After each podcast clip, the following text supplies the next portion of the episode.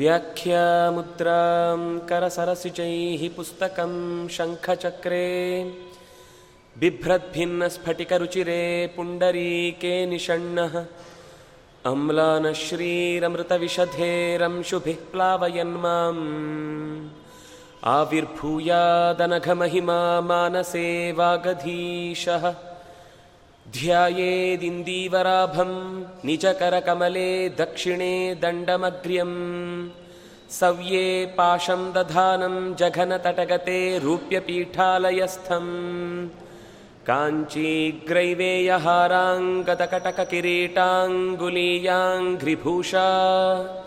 कर्णाकल्पोज्ज्वलाङ्गं यदुकुलतिलकं कृष्णम् इष्टार्थसिद्ध्यै।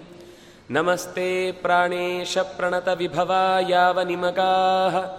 नमः स्वामिन् रामप्रियतमहनूमन् गुरुगुण।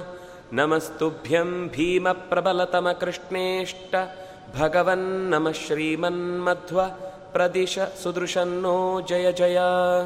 रमापतिं पूर्णगुणं मुकुन्दं व्यासञ्च विज्ञानसहस्रभानुं पूर्णप्रबोधञ्च सुतत्वदीपं क्रमाद्गुरूंश्च प्रणमामि मूर्ध्ना सर्वेन्द्रियाभिमानिस्थमुख्यप्राणस्थविष्णुना प्रेरितश्रीशतुष्ट्यर्थं करिष्ये कर्म चाखिलं नारायणं सुरगुरुं जगतेकनाथं भक्तप्रियं सकललोकनमस्कृतं च त्रैगुण्यवर्जितमजं विभुमाद्यमीशं वन्दे भवघ्नममरासुरसिद्धवन्द्यं नारायणं नमस्कृत्य नरं चैव नरोत्तमं देवीं सरस्वतीं व्यासं ततो जयमुदीरये स्वस्त्यस्तु सतां श्रीगुरुभ्यो नमः हरिः ಓಂ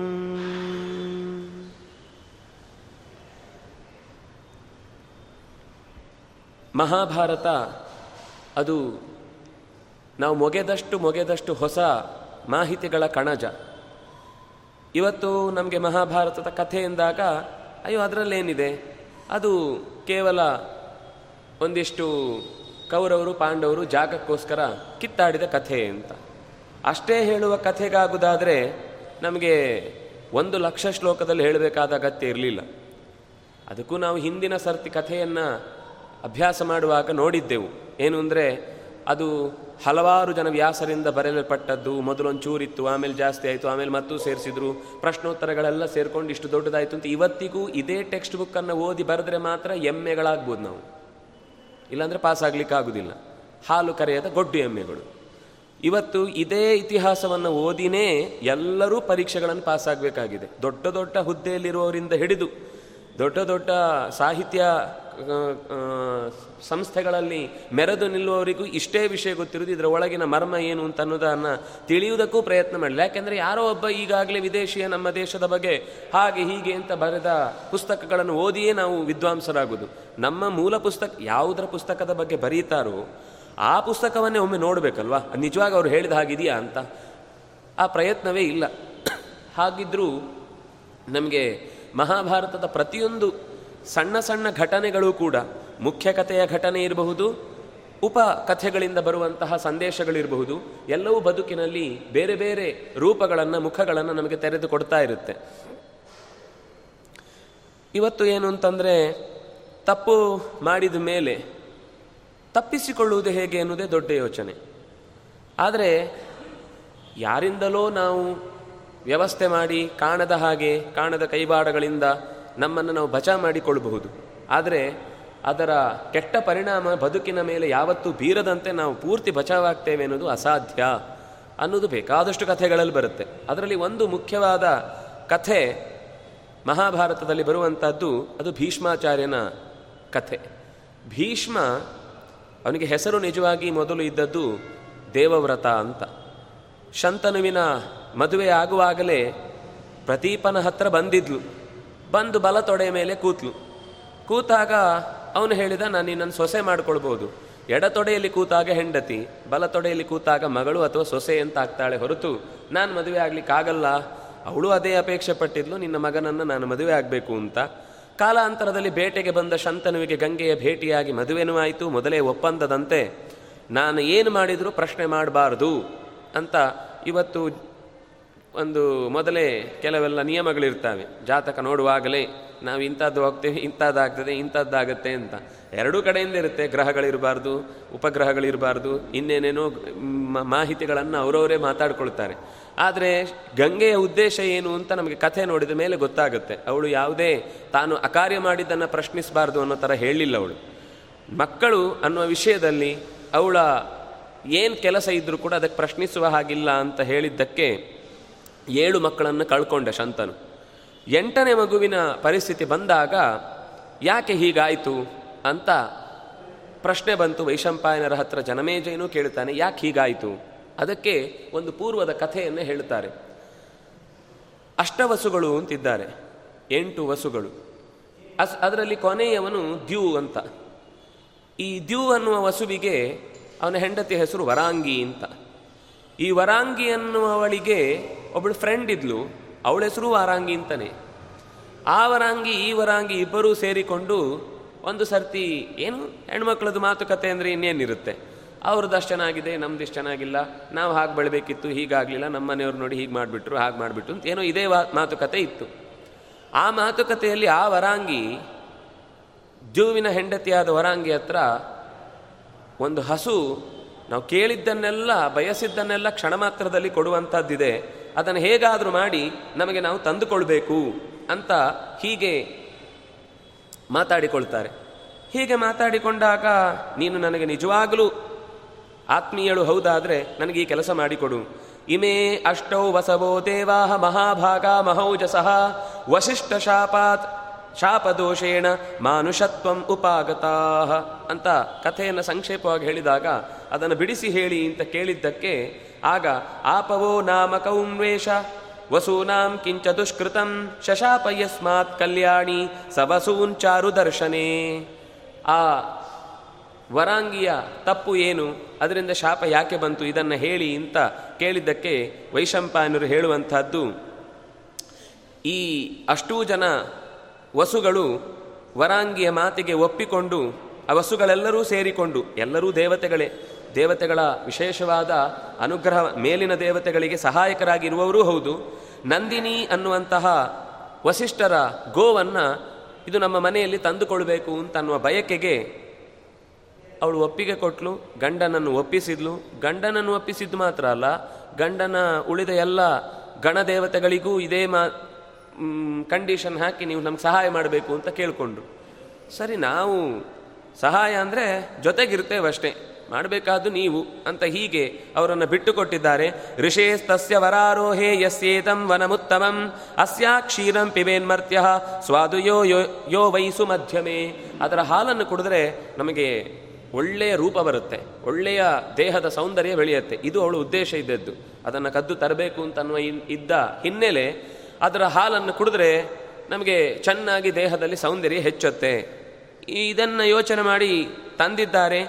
ದುಹಿತಾ ಪ್ರಥಿತಾಲೋಕೆ ಮಾನುಷೇ ರೂಪ ಸಮ್ಮತ ಸಂಪದ. ತಸ್ಯಾ ಹೇತೋರ್ ಮಹಾಭಾಗ ಸವತ್ಸಾಂ ಗಾಮಮೇಪ್ಸಿತಾಂ. ಮಗುವಿನಿಂದ ಕೂಡಿದ ಹಸುವನ್ನೇ ತರಬೇಕು ಅಂತನ್ನುವ ಕಂಡೀಷನಿಗೆ ಒಪ್ಪಿಕೊಂಡು ಆಶ್ರಮ ಪದದತ್ರ ಹೋಗಿ ಆ ಹೃತ ಗೌಹು, ಗೌವನ್ನು ಅಪಹಾರ ಮಾಡಿದ್ರು. ಸಾ ತದಾ ತೇನ ಪ್ರತಾಪಸ್ತು ನ ತರ್ಕಿತಃ. ಏನು ಮುಂದಿನ ಪರಿಣಾಮ ಯೋಚನೆ ಮಾಡಲಿಲ್ಲ. ಒಂದು ಮಾತು ಹೇಳ್ತಾರೆ ಅವರು. ಯಾವತ್ತೇ ಆಗಲಿ ನಾವೊಂದು ಕೆಲಸ ಮಾಡುತ್ತೇವೆ ಅಂತಂದಾಗ ಇದರ ಪರಿಣಾಮ ಏನು ಅಂತ ಯೋಚಿಸಬೇಕು. ಆ ಪರಿಣಾಮದಲ್ಲಿ ಕೆಟ್ಟದ್ದು ಅಥವಾ ಏನೋ ಒಂದು ಅನಾ, ಅನಾಹುತ, ಅಪಾಯ ಇದೆ ಅಂತ ಯೋಚಿಸಿದಾಗ ಅದು ಬರುತ್ತೆ ಅಂತ ಗೊತ್ತಾದಾಗ ಅದನ್ನು ಕೈ ಬಿಡ್ಬೋದು. ಎಷ್ಟೋ ಸರ್ತಿ ನಾವು ಯೋಚಿಸುವುದೇ ಇಲ್ಲ. ಇದರಿಂದ ಏನು ಸಾಧಕ ಏನು, ಬಾಧಕ ಏನು? ಅದು ಸಣ್ಣ ಮನೆಯ ಕೆಲಸದಿಂದ ಹಿಡಿದು ಒಂದು ದೇಶದ ನೀತಿಯನ್ನು ನಿರೂಪಿಸುವಾಗಲೂ ನಮಗೆ ಅದರ ಮುಂದಿನ ಪರಿಣಾಮ ಏನು ಅಂತ ಯೋಚಿಸಿದರೆ ಎಷ್ಟೋ ಸಮಸ್ಯೆಗಳು ಆಗುವ ಮುಂಚೆಯೇ ತಪ್ಪಿ ಹೋಗುತ್ತೆ. ಆದರೆ ಲೋಕದಲ್ಲಿ ಎಲ್ಲ ಅವ್ಯವಸ್ಥೆಗಳು ಆಗುವುದಕ್ಕೂ ಕಾರಣ ಮನುಷ್ಯನ ದುಡುಕು. ಇದೇ ದುಡುಕನ್ನು ಅವರೂ ಕೂಡ ಸೇರಿ ಮಾಡಿ ಆ ಹಸುವನ್ನು ಎಳೆದು ತಂದಿದ್ದಾರೆ. ಯಸ್ಮಾನ್ಮೇ ವಸವೋ ಜಗ್ ಜಹ್ರುಹು ಗಾಂವೈ ದೋಗ್ರೀಂ ದೋಗ್ಧ್ರೀಂ ಸುಬಾ ಸುಬಾಲಧಿಂ ಒಳ್ಳೆಯ ಬಾಲ, ಒಳ್ಳೆಯ ಶರೀರ ನೋಡ್ಲಿಕ್ಕೂ ಚೆನ್ನಾಗಿತ್ತು, ಅತ್ಯಂತ ಪಾಪದ್ದು, ಆ ಹಸುವನ್ನು ಅವರಿಗೆ ಅಪಹರಿಸಲಿಕ್ಕಾಗ ಹೇಗೆ ಮನಸ್ಸು ಬಂತು ಅಂತ ವಸಿಷ್ಠರಿಗೆ ಕೋಪ ಬಂತು. ವಸಿಷ್ಠರ ಆಶ್ರಮದಲ್ಲಿ ಯಜ್ಞಕ್ಕೆ ಅಂತ ದೇವತೆಗಳು ನ್ಯಾಸವಾಗಿಟ್ಟಂತಹ ನಂದಿನಿಯನ್ನ ಹೀಗೆ ಅಪಹರಿಸಿದ್ರು. ಅಪಹರಿಸಿದ ತಕ್ಷಣ ಅವರು ಸಿಟ್ಟಿನಿಂದ ಹೇಳಿದರು, ಯಸ್ಮಾನ್ಮೇ ವಸವೋ ಜಹ್ರುಹು, ಗೌ ವೈ ದೋಗ್ದ್ರೀಂ ಸವಾಲಧಿಂ, ತಸ್ಮಾತ್ ಸರ್ವೇ ಜನಿಷ್ಯಂತಿ ಮಾನುಷೇಶುನ ಸಂಶಯ. ಮನುಷ್ಯರಾಗಿ ಹುಟ್ಟಿ ಅವರು ಭೂಮಿಯಲ್ಲಿ ತಮ್ಮ ದೇವತೆಗಳಿಗೆ ನಿರಯಂನ ಕದಾಚನ. ದೇವತೆಗಳಿಗೆ ಯಾವತ್ತೂ ನರಕ ದರ್ಶನ ಇಲ್ಲ, ನರಕ ಪ್ರವೇಶ ಇಲ್ಲ. ಅವರಿಗೆ ನರಕ ಅಂದರೆ ಏನು ಅಂದರೆ, ಅವರು ಕ್ಷಣ ಮಾತ್ರದಲ್ಲಿ ಎಲ್ಲಿಗೆ ಬೇಕಾದರೂ, ಯಾವಾಗ ಬೇಕಾದರೂ, ಹೇಗೆ ಬೇಕಾದರೂ ಹೋಗುವಂತಹ ಒಂದು ಶಾರೀರಿಕವಾದ ಸೌಷ್ಠವ ಇದೆ ಅವರಿಗೆ. ಮನುಷ್ಯ ಜನ್ಮದಲ್ಲಿ ಹುಟ್ಟಿದರೆ ಕಟ್ಟಿ ಹಾಕಿದ ಹಾಗಾಗುತ್ತೆ ಅದೇ ಶಿಕ್ಷೆ. ಮನುಷ್ಯ ಜನ್ಮದಲ್ಲಿ ಹುಟ್ಟಿ ಬರುವುದು ಅಂತೇನಿದೆ ದೇವತೆಗಳಿಗೆ, ಅದೇ ಶಿಕ್ಷೆ. ಯಾರಿಗೆ, ಈಗ ಶಿಕ್ಷೆ ಅಂದರೆ ಹೇಗೆ ಹೇಳಬೇಕು? ಯಾವುದು ಯಾರಿಗೆ ಇಷ್ಟವೋ ಅದು ಅದು ಅಲ್ಲದೇ ರೀತಿ, ರೀತಿಯಲ್ಲಿ ಮಾಡುವುದೇ ಶಿಕ್ಷೆ ಅಂತ ಆಗುತ್ತೆ ಚೆನ್ನಾಗಿ ಕ್ರಾಪ್ ಇಟ್ಕೊಂಡು ಚಂದ ಕಾಣೋನಿಗೆ ತಲೆ ಬೋಳಿಸಿದ್ರೆ ಅದು ಶಿಕ್ಷೆ. ತಲೆ ಬೋಳಿಸಿಕಾಗಲೇ ಲಕ್ಷಣ ಕಾಣೋನಿಗೆ ಕ್ರಾಪ್ ಇಟ್ಟರೆ ಶಿಕ್ಷೆ. ಯಾರಿಗೆ ಯಾವ ಥರದಲ್ಲಿ ಏನು ಶಿಕ್ಷೆ ಅನ್ನೋದು ಆ ಕಾಲದಲ್ಲಿ ಇರುವಂಥದ್ದು.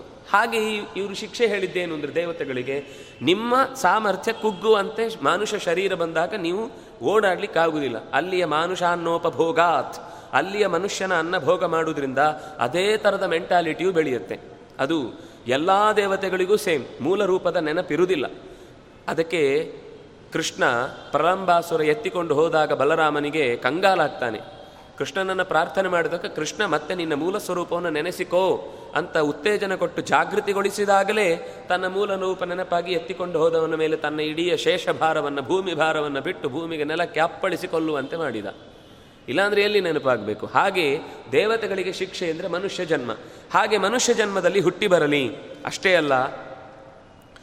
ವಶಂ ಕ್ರೋಧಸ್ಯ ಸಂಪ್ರಾಪ್ತ ಆಪವೋ ಮುನಿ ಸತ್ತಮಃ ಶಪ್ವಾ ಚ ತಾನ್ ಮಹಾಭಾಗ ತಪಸ್ಸೇವ ಮನೋದಧೆ ಅಷ್ಟೇ ಅಲ್ಲ.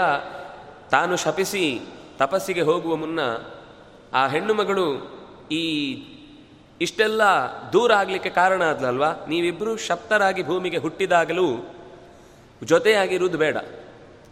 ನಿಮ್ಮ ದೂರ ಪರಸ್ಪರ ವಿರೋಧಿಗಳಾಗಿ, ಜೊತೆಯಿಲ್ಲದೆ ಶತ್ರುಗಳ ರೀತಿಯಲ್ಲಿ ಬದುಕುವಂತಾಗಲಿ ಅಂತ ಹೀಗೆ ಶಪಿಸಿದ್ರು. ಆಗ ಅಷ್ಟವು ಸಮಸ್ತ ವಸವೋ ದಿವೋ ದೋಷೇಣ ಸತ್ತಮ ಓಡಿ ಬಂದರು. ತಪ್ಪಾಯಿತು. ಎಲ್ಲ ವಸುಗಳು ಸೇರಿಕೊಂಡು ಕ್ಷಮೆ ಕೇಳಿದರು. ಶಪ್ತಾಸ್ಮಃ, ಖಂಡಿತ ನಾವು ನಿಮ್ಮ ಕೋಪಕ್ಕೆ ಗುರಿಯಾಗಿದ್ದೇವೆ ಶಾಪಕ್ಕೆ ಅರ್ಹರು ನಾವು. ತಪ್ಪು ಮಾಡಿದ್ದೇವೆ. ಇದು ಎಲ್ಲ ಕಡೆಯಲ್ಲೂ ನಮಗೆ ಕಾಣುವ ಸಂಗತಿ. ಏನೇ ಆದರೂ ಕೂಡ ತಪ್ಪು ಮಾಡಿದ್ದೇವೆ. ಕ್ಷಮಿಸಿ. ಪರಿಹಾರ ಏನಾದರೂ ಹೇಳಿ ಅಂತ. ನಮ್ಮಲ್ಲಿ ಇವತ್ತು ತಪ್ಪು ಮಾಡಿದವನು ಜಾಸ್ತಿ ಆವಾಜ್ ಹಾಕೋದೇ ಜಾಸ್ತಿ. ಅವನೇ ತಾಗಿಸಿದ್ರು, ಇವನು ಜೋರು ಮಾಡಿದ ತಕ್ಷಣ ಅವನದೇ ತಪ್ಪು ಅಂತ ಎಲ್ಲರೂ ಅವನ ಮೇಲೆ ಮುಗಿಬೀಳ್ತಾರೆ ಲೋಕದಲ್ಲಿ ಇವತ್ತೇನು ಅಂತಂದರೆ ತಪ್ಪು ಮಾಡಿದವನು ಸರಿ ಮಾಡಿದವನು ಅಲ್ಲ. ಸ್ವ, ಧ್ವ, ಧ್ವನಿ ಸ್ವರ ಯಾರ್ದು ಜಾಸ್ತಿ ಇದೆಯೋ ಅವನು ಸರಿ ಅಂತನ್ನುವ ಮಟ್ಟಕ್ಕೆ ನಮ್ಮ ಮೆಂಟಾಲಿಟಿ ಬೆಳೆದು ನಿಂತಿದೆ. ಆದರೆ ಅಲ್ಲಿ ಹಾಗಾಗಲಿಲ್ಲ, ಕ್ಷಮಿಸಿ ಅಂತ ಅವರು ಕೇಳಿಕೊಂಡಾಗ ಪ್ರಸಾದಯಂತಹ ಋಷಿಯನ್ನ ತುಂಬ ಗೌರವದಿಂದ ಎಲ್ಲ ಸೇವೆ ಮಾಡಿ ಖುಷಿಪಡಿಸಿದ್ರು. ಉವಾಚ ಸಧರ್ಮಾತ್ಮ ಶಪ್ತಾಯೂಯಂ ಧರಾಧಯ. ಅನುಸಂವತ್ಸರಾತ್ ಸರ್ವೇ ಶಾಪಮೋಕ್ಷ್ಯಂ ಅವಾಪ್ಸ್ಯಥ. ಅನುಸಂವತ್ಸರಾತ್. ಸಂವತ್ಸರದಿಂದ ಹತ್ತಿರದಲ್ಲಿ, ಅಂದರೆ ಅದು ಒಂಬತ್ತು ತಿಂಗಳ ಗರ್ಭವಾಸವೇ ದೊಡ್ಡ ಕಷ್ಟ. ಆ ಸಂ, ಆ ಸಂವತ್ಸರಕ್ಕೆ ಇನ್ನೇನು ಹತ್ತಿರ ಇದೆ ಎನ್ನುವಾಗಲೇ ಗರ್ಭ ವಿಮೋಕ್ಷಣೆ ಆದ ತಕ್ಷಣವೇ ನಿಮಗೆ ಆ ಶರೀರದಿಂದ ಬಿಡುಗಡೆ ಆಗುವಂತಹ ವರ ಒದಗಿ ಬರಲಿ ಅಂತ ಹೀಗೆ ಹೇಳಿ, ಅಯಂತು ಯತ್ಕೃತೆ ಯೂಯಂ ಮಯಾ ಶಪ್ತಾಸ ವತ್ಸ್ಯತಿ, ದ್ಯೌಸ್ತದಾ ಮಾನುಷೇ ಲೋಕೆ ದೀರ್ಘಕಾಲಂ ಸ್ವಕರ್ಮಣಃ. ಆದರೆ, ನೀವು ಉಳಿದವರು ಏಳು ಜನಕ್ಕೆ ಮಾತ್ರ ಇದು. ಆದರೆ ಇವನು ನಿಮ್ಮೆಲ್ಲ ಅದಕ್ಕೆ ಕೊನೆಗೆ ಎಲ್ಲರದ್ದು ಸೇರಿ ಇವನು ನಿಮ್ಮ, ನಾನು ಕೊಟ್ಟದ್ದು ಪೂರ್ತಿ ತಪ್ಪಿಸ್ಲಿಕ್ಕಾಗೋದಿಲ್ಲ. ಶಾಪ ಶಾಪವೇ. ಎಂಟು ನೂ ಎಂಟು ನೂ ಎಂಟು ಜನರಿಗೆ ಎಂಟು ನೂರು ವರ್ಷ ಅನ್ನೋದು ಇತ್ತು ಆದರೆ ಅದು ಒಬ್ಬನಿಗೆ ಟ್ರಾನ್ಸ್ಫರ್ ಆಗುತ್ತೆ. ಇದು ಅವನು, ಅವನ, ಅವನೇ ಮುಖ್ಯವಾಗಿ ಮುಂದೆ ನಿಂತು ಮಾಡಿದವನಲ್ವಾ? ಯಾಕೆಂದರೆ ಸೂಚಕಸ್ಯಾಪಿ ತದ್ಭವೇತ್ ಅಂತ ಮಾತು. ಯಾರು ತಪ್ಪು ಮಾಡ್ತಾನೆ, ಯಾರು ತಪ್ಪನ್ನು ನೋಡ್ತಾನೆ, ಯಾರು ತಪ್ಪಿಗೆ ಸಹಕರಿಸ್ತಾನೆ, ಯಾರು ತಪ್ಪನ್ನು ನೋಡಿ ಸುಮ್ಮನೆ ಇರ್ತಾನೆ, ಎಲ್ರಿಗೂ ಶಿಕ್ಷೆ ಇದೆ. ಇದು ಹಿಂದಿನ ಪ್ರಾಚೀನ ನ್ಯಾಯಶಾಸ್ತ್ರದ ನಿಯಮ. ತಪ್ಪನ್ನು ನೋಡಿ ತಡೆಯುವ ಸಾಮರ್ಥ್ಯ ಇದ್ದಾಗಲೂ ಸುಮ್ಮನಿದ್ರೆ ಅದು ತಪ್ಪೇ ಅಂತ. ಸಹಕಾರ ನೀಡುವುದು ಒಂದಾಯಿತು. ಜೊತೆಗೆ ಅದನ್ನು ಖುಷಿಪಟ್ಟು ಇನ್ನೊಬ್ಬರ ಹತ್ರ ಹೇಳಿಕೊಂಡು ಬೆಂತಟ್ಕೊಂಡು ಸಮ, ಸಂತೋಷ ಪಡುವುದು ಒಂದಾಯಿತು. ಕೈ ತಟ್ಟಿ ಕುಣಿಯುವುದು ಇರುತ್ತೆ ಕೆಲವರು. ಇನ್ನೊಬ್ರಿಗೆ ಯಾರಿಗೋ ತೊಂದರೆ ಆಯಿತು ಅಂದಾಗ ಕೈ ತಟ್ಟಿ ಕುಣಿದು, ಅದು ತಪ್ಪೆ. ಮಾಡಿದ್ದವನಿಗೆ ಮುಖ್ಯ ಶಿಕ್ಷೆ ಇದ್ದೇ ಇದೆ. ಗರ್ಭವಾಸ ಅನ್ನೋದು ಸಾಮಾನ್ಯ ಶಿಕ್ಷೆ ಏನಲ್ಲ. ಅದರಿಂದಾಗಿ ನಿಮಗಷ್ಟು ಸಾಕು. ನೀವು ಉಳಿದವರು ಏಳು ಜನ ಕೂಡ ಎನ್ ವತ್ಸರದೊಳಗೆ ಎದ್ದು ಬರ್ತೀರಿ. ಆದರೆ ಕೊನೆಯವನಿಗೆ ಮಾತ್ರ, ನಾನೃತಂ ತಚ್ಚಿಕೀರ್ಷಾಮಿ ಕ್ರುದ್ಧೋ ಯುಷ್ಮಾನ್ ಯದಬ್ರುವಂ. ಕ್ರೋಧದಿಂದ ಹೇಳಿದ ಮಾತು ನಾ ಅನೃತಂ ಅದು ಸುಳ್ಳಾಗುವುದು ಸಾಧ್ಯ ಇಲ್ಲ. ಹಾಗೇ ಆಗುತ್ತೆ. ಭವಿಷ್ಯತಿ ಚ ಧರ್ಮಾತ್ಮ ಸರ್ವಶಾಸ್ತ್ರ ವಿಶಾರದ. ಆದರೆ, ಇಷ್ಟು ಹೇಳಿದ ತಕ್ಷಣ ನಾನು ತುಂಬ ಕ್ರೂರಿಯಾದೆ ಅಂತ ಭಾವಿಸಬೇಡಿ. ಯಾರು ಆ ಏಳು ಜನರ ಉಳಿದವರ ಆಯುಷ್ಯವನ್ನು ತೆಗೆದುಕೊಂಡು ಹುಟ್ಟಿ ಬರ್ತಾನೋ, ಅವನಿಗೆ ಸರ್ವಶಾಸ್ತ್ರ ವಿಶಾರದತ್ವ ಬರುತ್ತೆ. ಅವನು ಎಲ್ಲ ಶಾಸ್ತ್ರಗಳನ್ನು ಚೆನ್ನಾಗಿ ತಿಳ್ಕೊಳ್ತಾನೆ. ಪಿತೃ ಪಿತುಹು ಪ್ರಿಯ ಹಿತೇ ಯುಕ್ತ. ತಂದೆಯ ಹಿತವನ್ನು ಬಯಸುವ ಮಗನಾಗಿ ಲೋಕದಲ್ಲಿ ತುಂಬ ಸಂತೋಷವನ್ನು ಪಡ್ತಾನೆ. ಆದರೆ ಹೆಂಡತಿ ಜೊತೆಗೆ ಇಲ್ಲ ಅಂತ ಅದು ಅವನಿಗೆ ಕಷ್ಟದ ಕೆಲಸ ಆಗುವುದಿಲ್ಲ. ಸ್ತ್ರೀ ಭೋಗಾನ್ ಸ ವಿಜಯಿಷ್ಯತಿ. ಸ್ತ್ರೀ ಭೋಗವನ್ನೇ ಗೆದ್ದು ಬಿಡುತ್ತಾನೆ. ಅಯ್ಯೋ, ನನಗೇನೋ ಒಂದು ಮಿಸ್ ಆಯಿತು ಅಂತನ್ನುವ ವ್ಯಥೆಯಿಂದ ಕಾಲ ಕಳೆಯುವುದಿಲ್ಲ. ಹೆಣ್ಣಿನ ಭೋಗದ ಬಗ್ಗೆ ಆಸಕ್ತಿಯೇ ಇಲ್ಲದಂತೆ ಬಹಳ ಚೆನ್ನಾಗಿ ಇಂದ್ರಿಯ ಜಯವನ್ನು ಸಂಪಾದಿಸುತ್ತಾನೆ. ಹೀಗೆ ಅವರ ನಡುವಿನ ಈ ಸಂಬಂಧ ವಿರುದ್ಧ ಆಗಲಿಕ್ಕೇನು ಕಾರಣ ಅಂತ ಹೀಗೆ ಪ್ರಶ್ನೆ ಕೇಳಿದಾಗ ಬಂದ ಕಥೆ ಹೀಗೆ ಭೀಷ್ಮಾಚಾರ್ಯರು ಹಿಂದೆ, ವಸುಗಳಾದದರಲ್ಲಿ ದ್ಯು ಅನ್ನುವನಾಗಿ ಎಂಟು ನೂರು ವರ್ಷಗಳ ಆಯುಷ್ಯ ಎಂಟು ನೂರು ವರ್ಷದ ಅನುಭವ, ಎಂಟು ಎಂಟು ಜನರ ವಿದ್ಯೆ, ಎಂಟು ಜನರ ಕೀರ್ತಿ, ಎಂಟು ಜನರ ವಾಕ್ ವಾಕ್ ಶಕ್ತಿ ಇದೆಲ್ಲವನ್ನು ಒಟ್ಟಿಗೆ ಪಡ್ಕೊಂಡು ಲೋಕದಲ್ಲಿ ಅಷ್ಟು ಮೆರೆಯುವುದಕ್ಕೆ ಕಾರಣ ಆಗುತ್ತೆ ಅಂತ ಹೀಗೆ ಹೇಳಿ ಅವರು ಆಶೀರ್ವದಿಸಿ ಹೊರಟರು. ಅದು ಹೇಗೆ ಒಂದು ವರ್ಷ ಆದ ತಕ್ಷಣವೇ ನಮಗೆ ಬಿಡುಗಡೆ ಸಿಗುತ್ತೆ ಅಂತ ಕೇಳಿದಾಗ ಅದನ್ನು ಅವರು ಸ್ಪಷ್ಟ ಬಿಡಿಸಿ ಹೇಳುತ್ತಾರೆ. ಜಾತಾನ್ ಜಾತಾನ್ ಪ್ರತಿಕ್ಷಿಪ. ಅಸ್ಮಾನ್ ಹುಟ್ಟುತ್ತಲೇ ನಮ್ಮನ್ನು ತಗೊಂಡು ಹೋಗಿ ಸ್ವಯಂ ಗಂಗೆ ತ್ವಮಂಭಸಿ.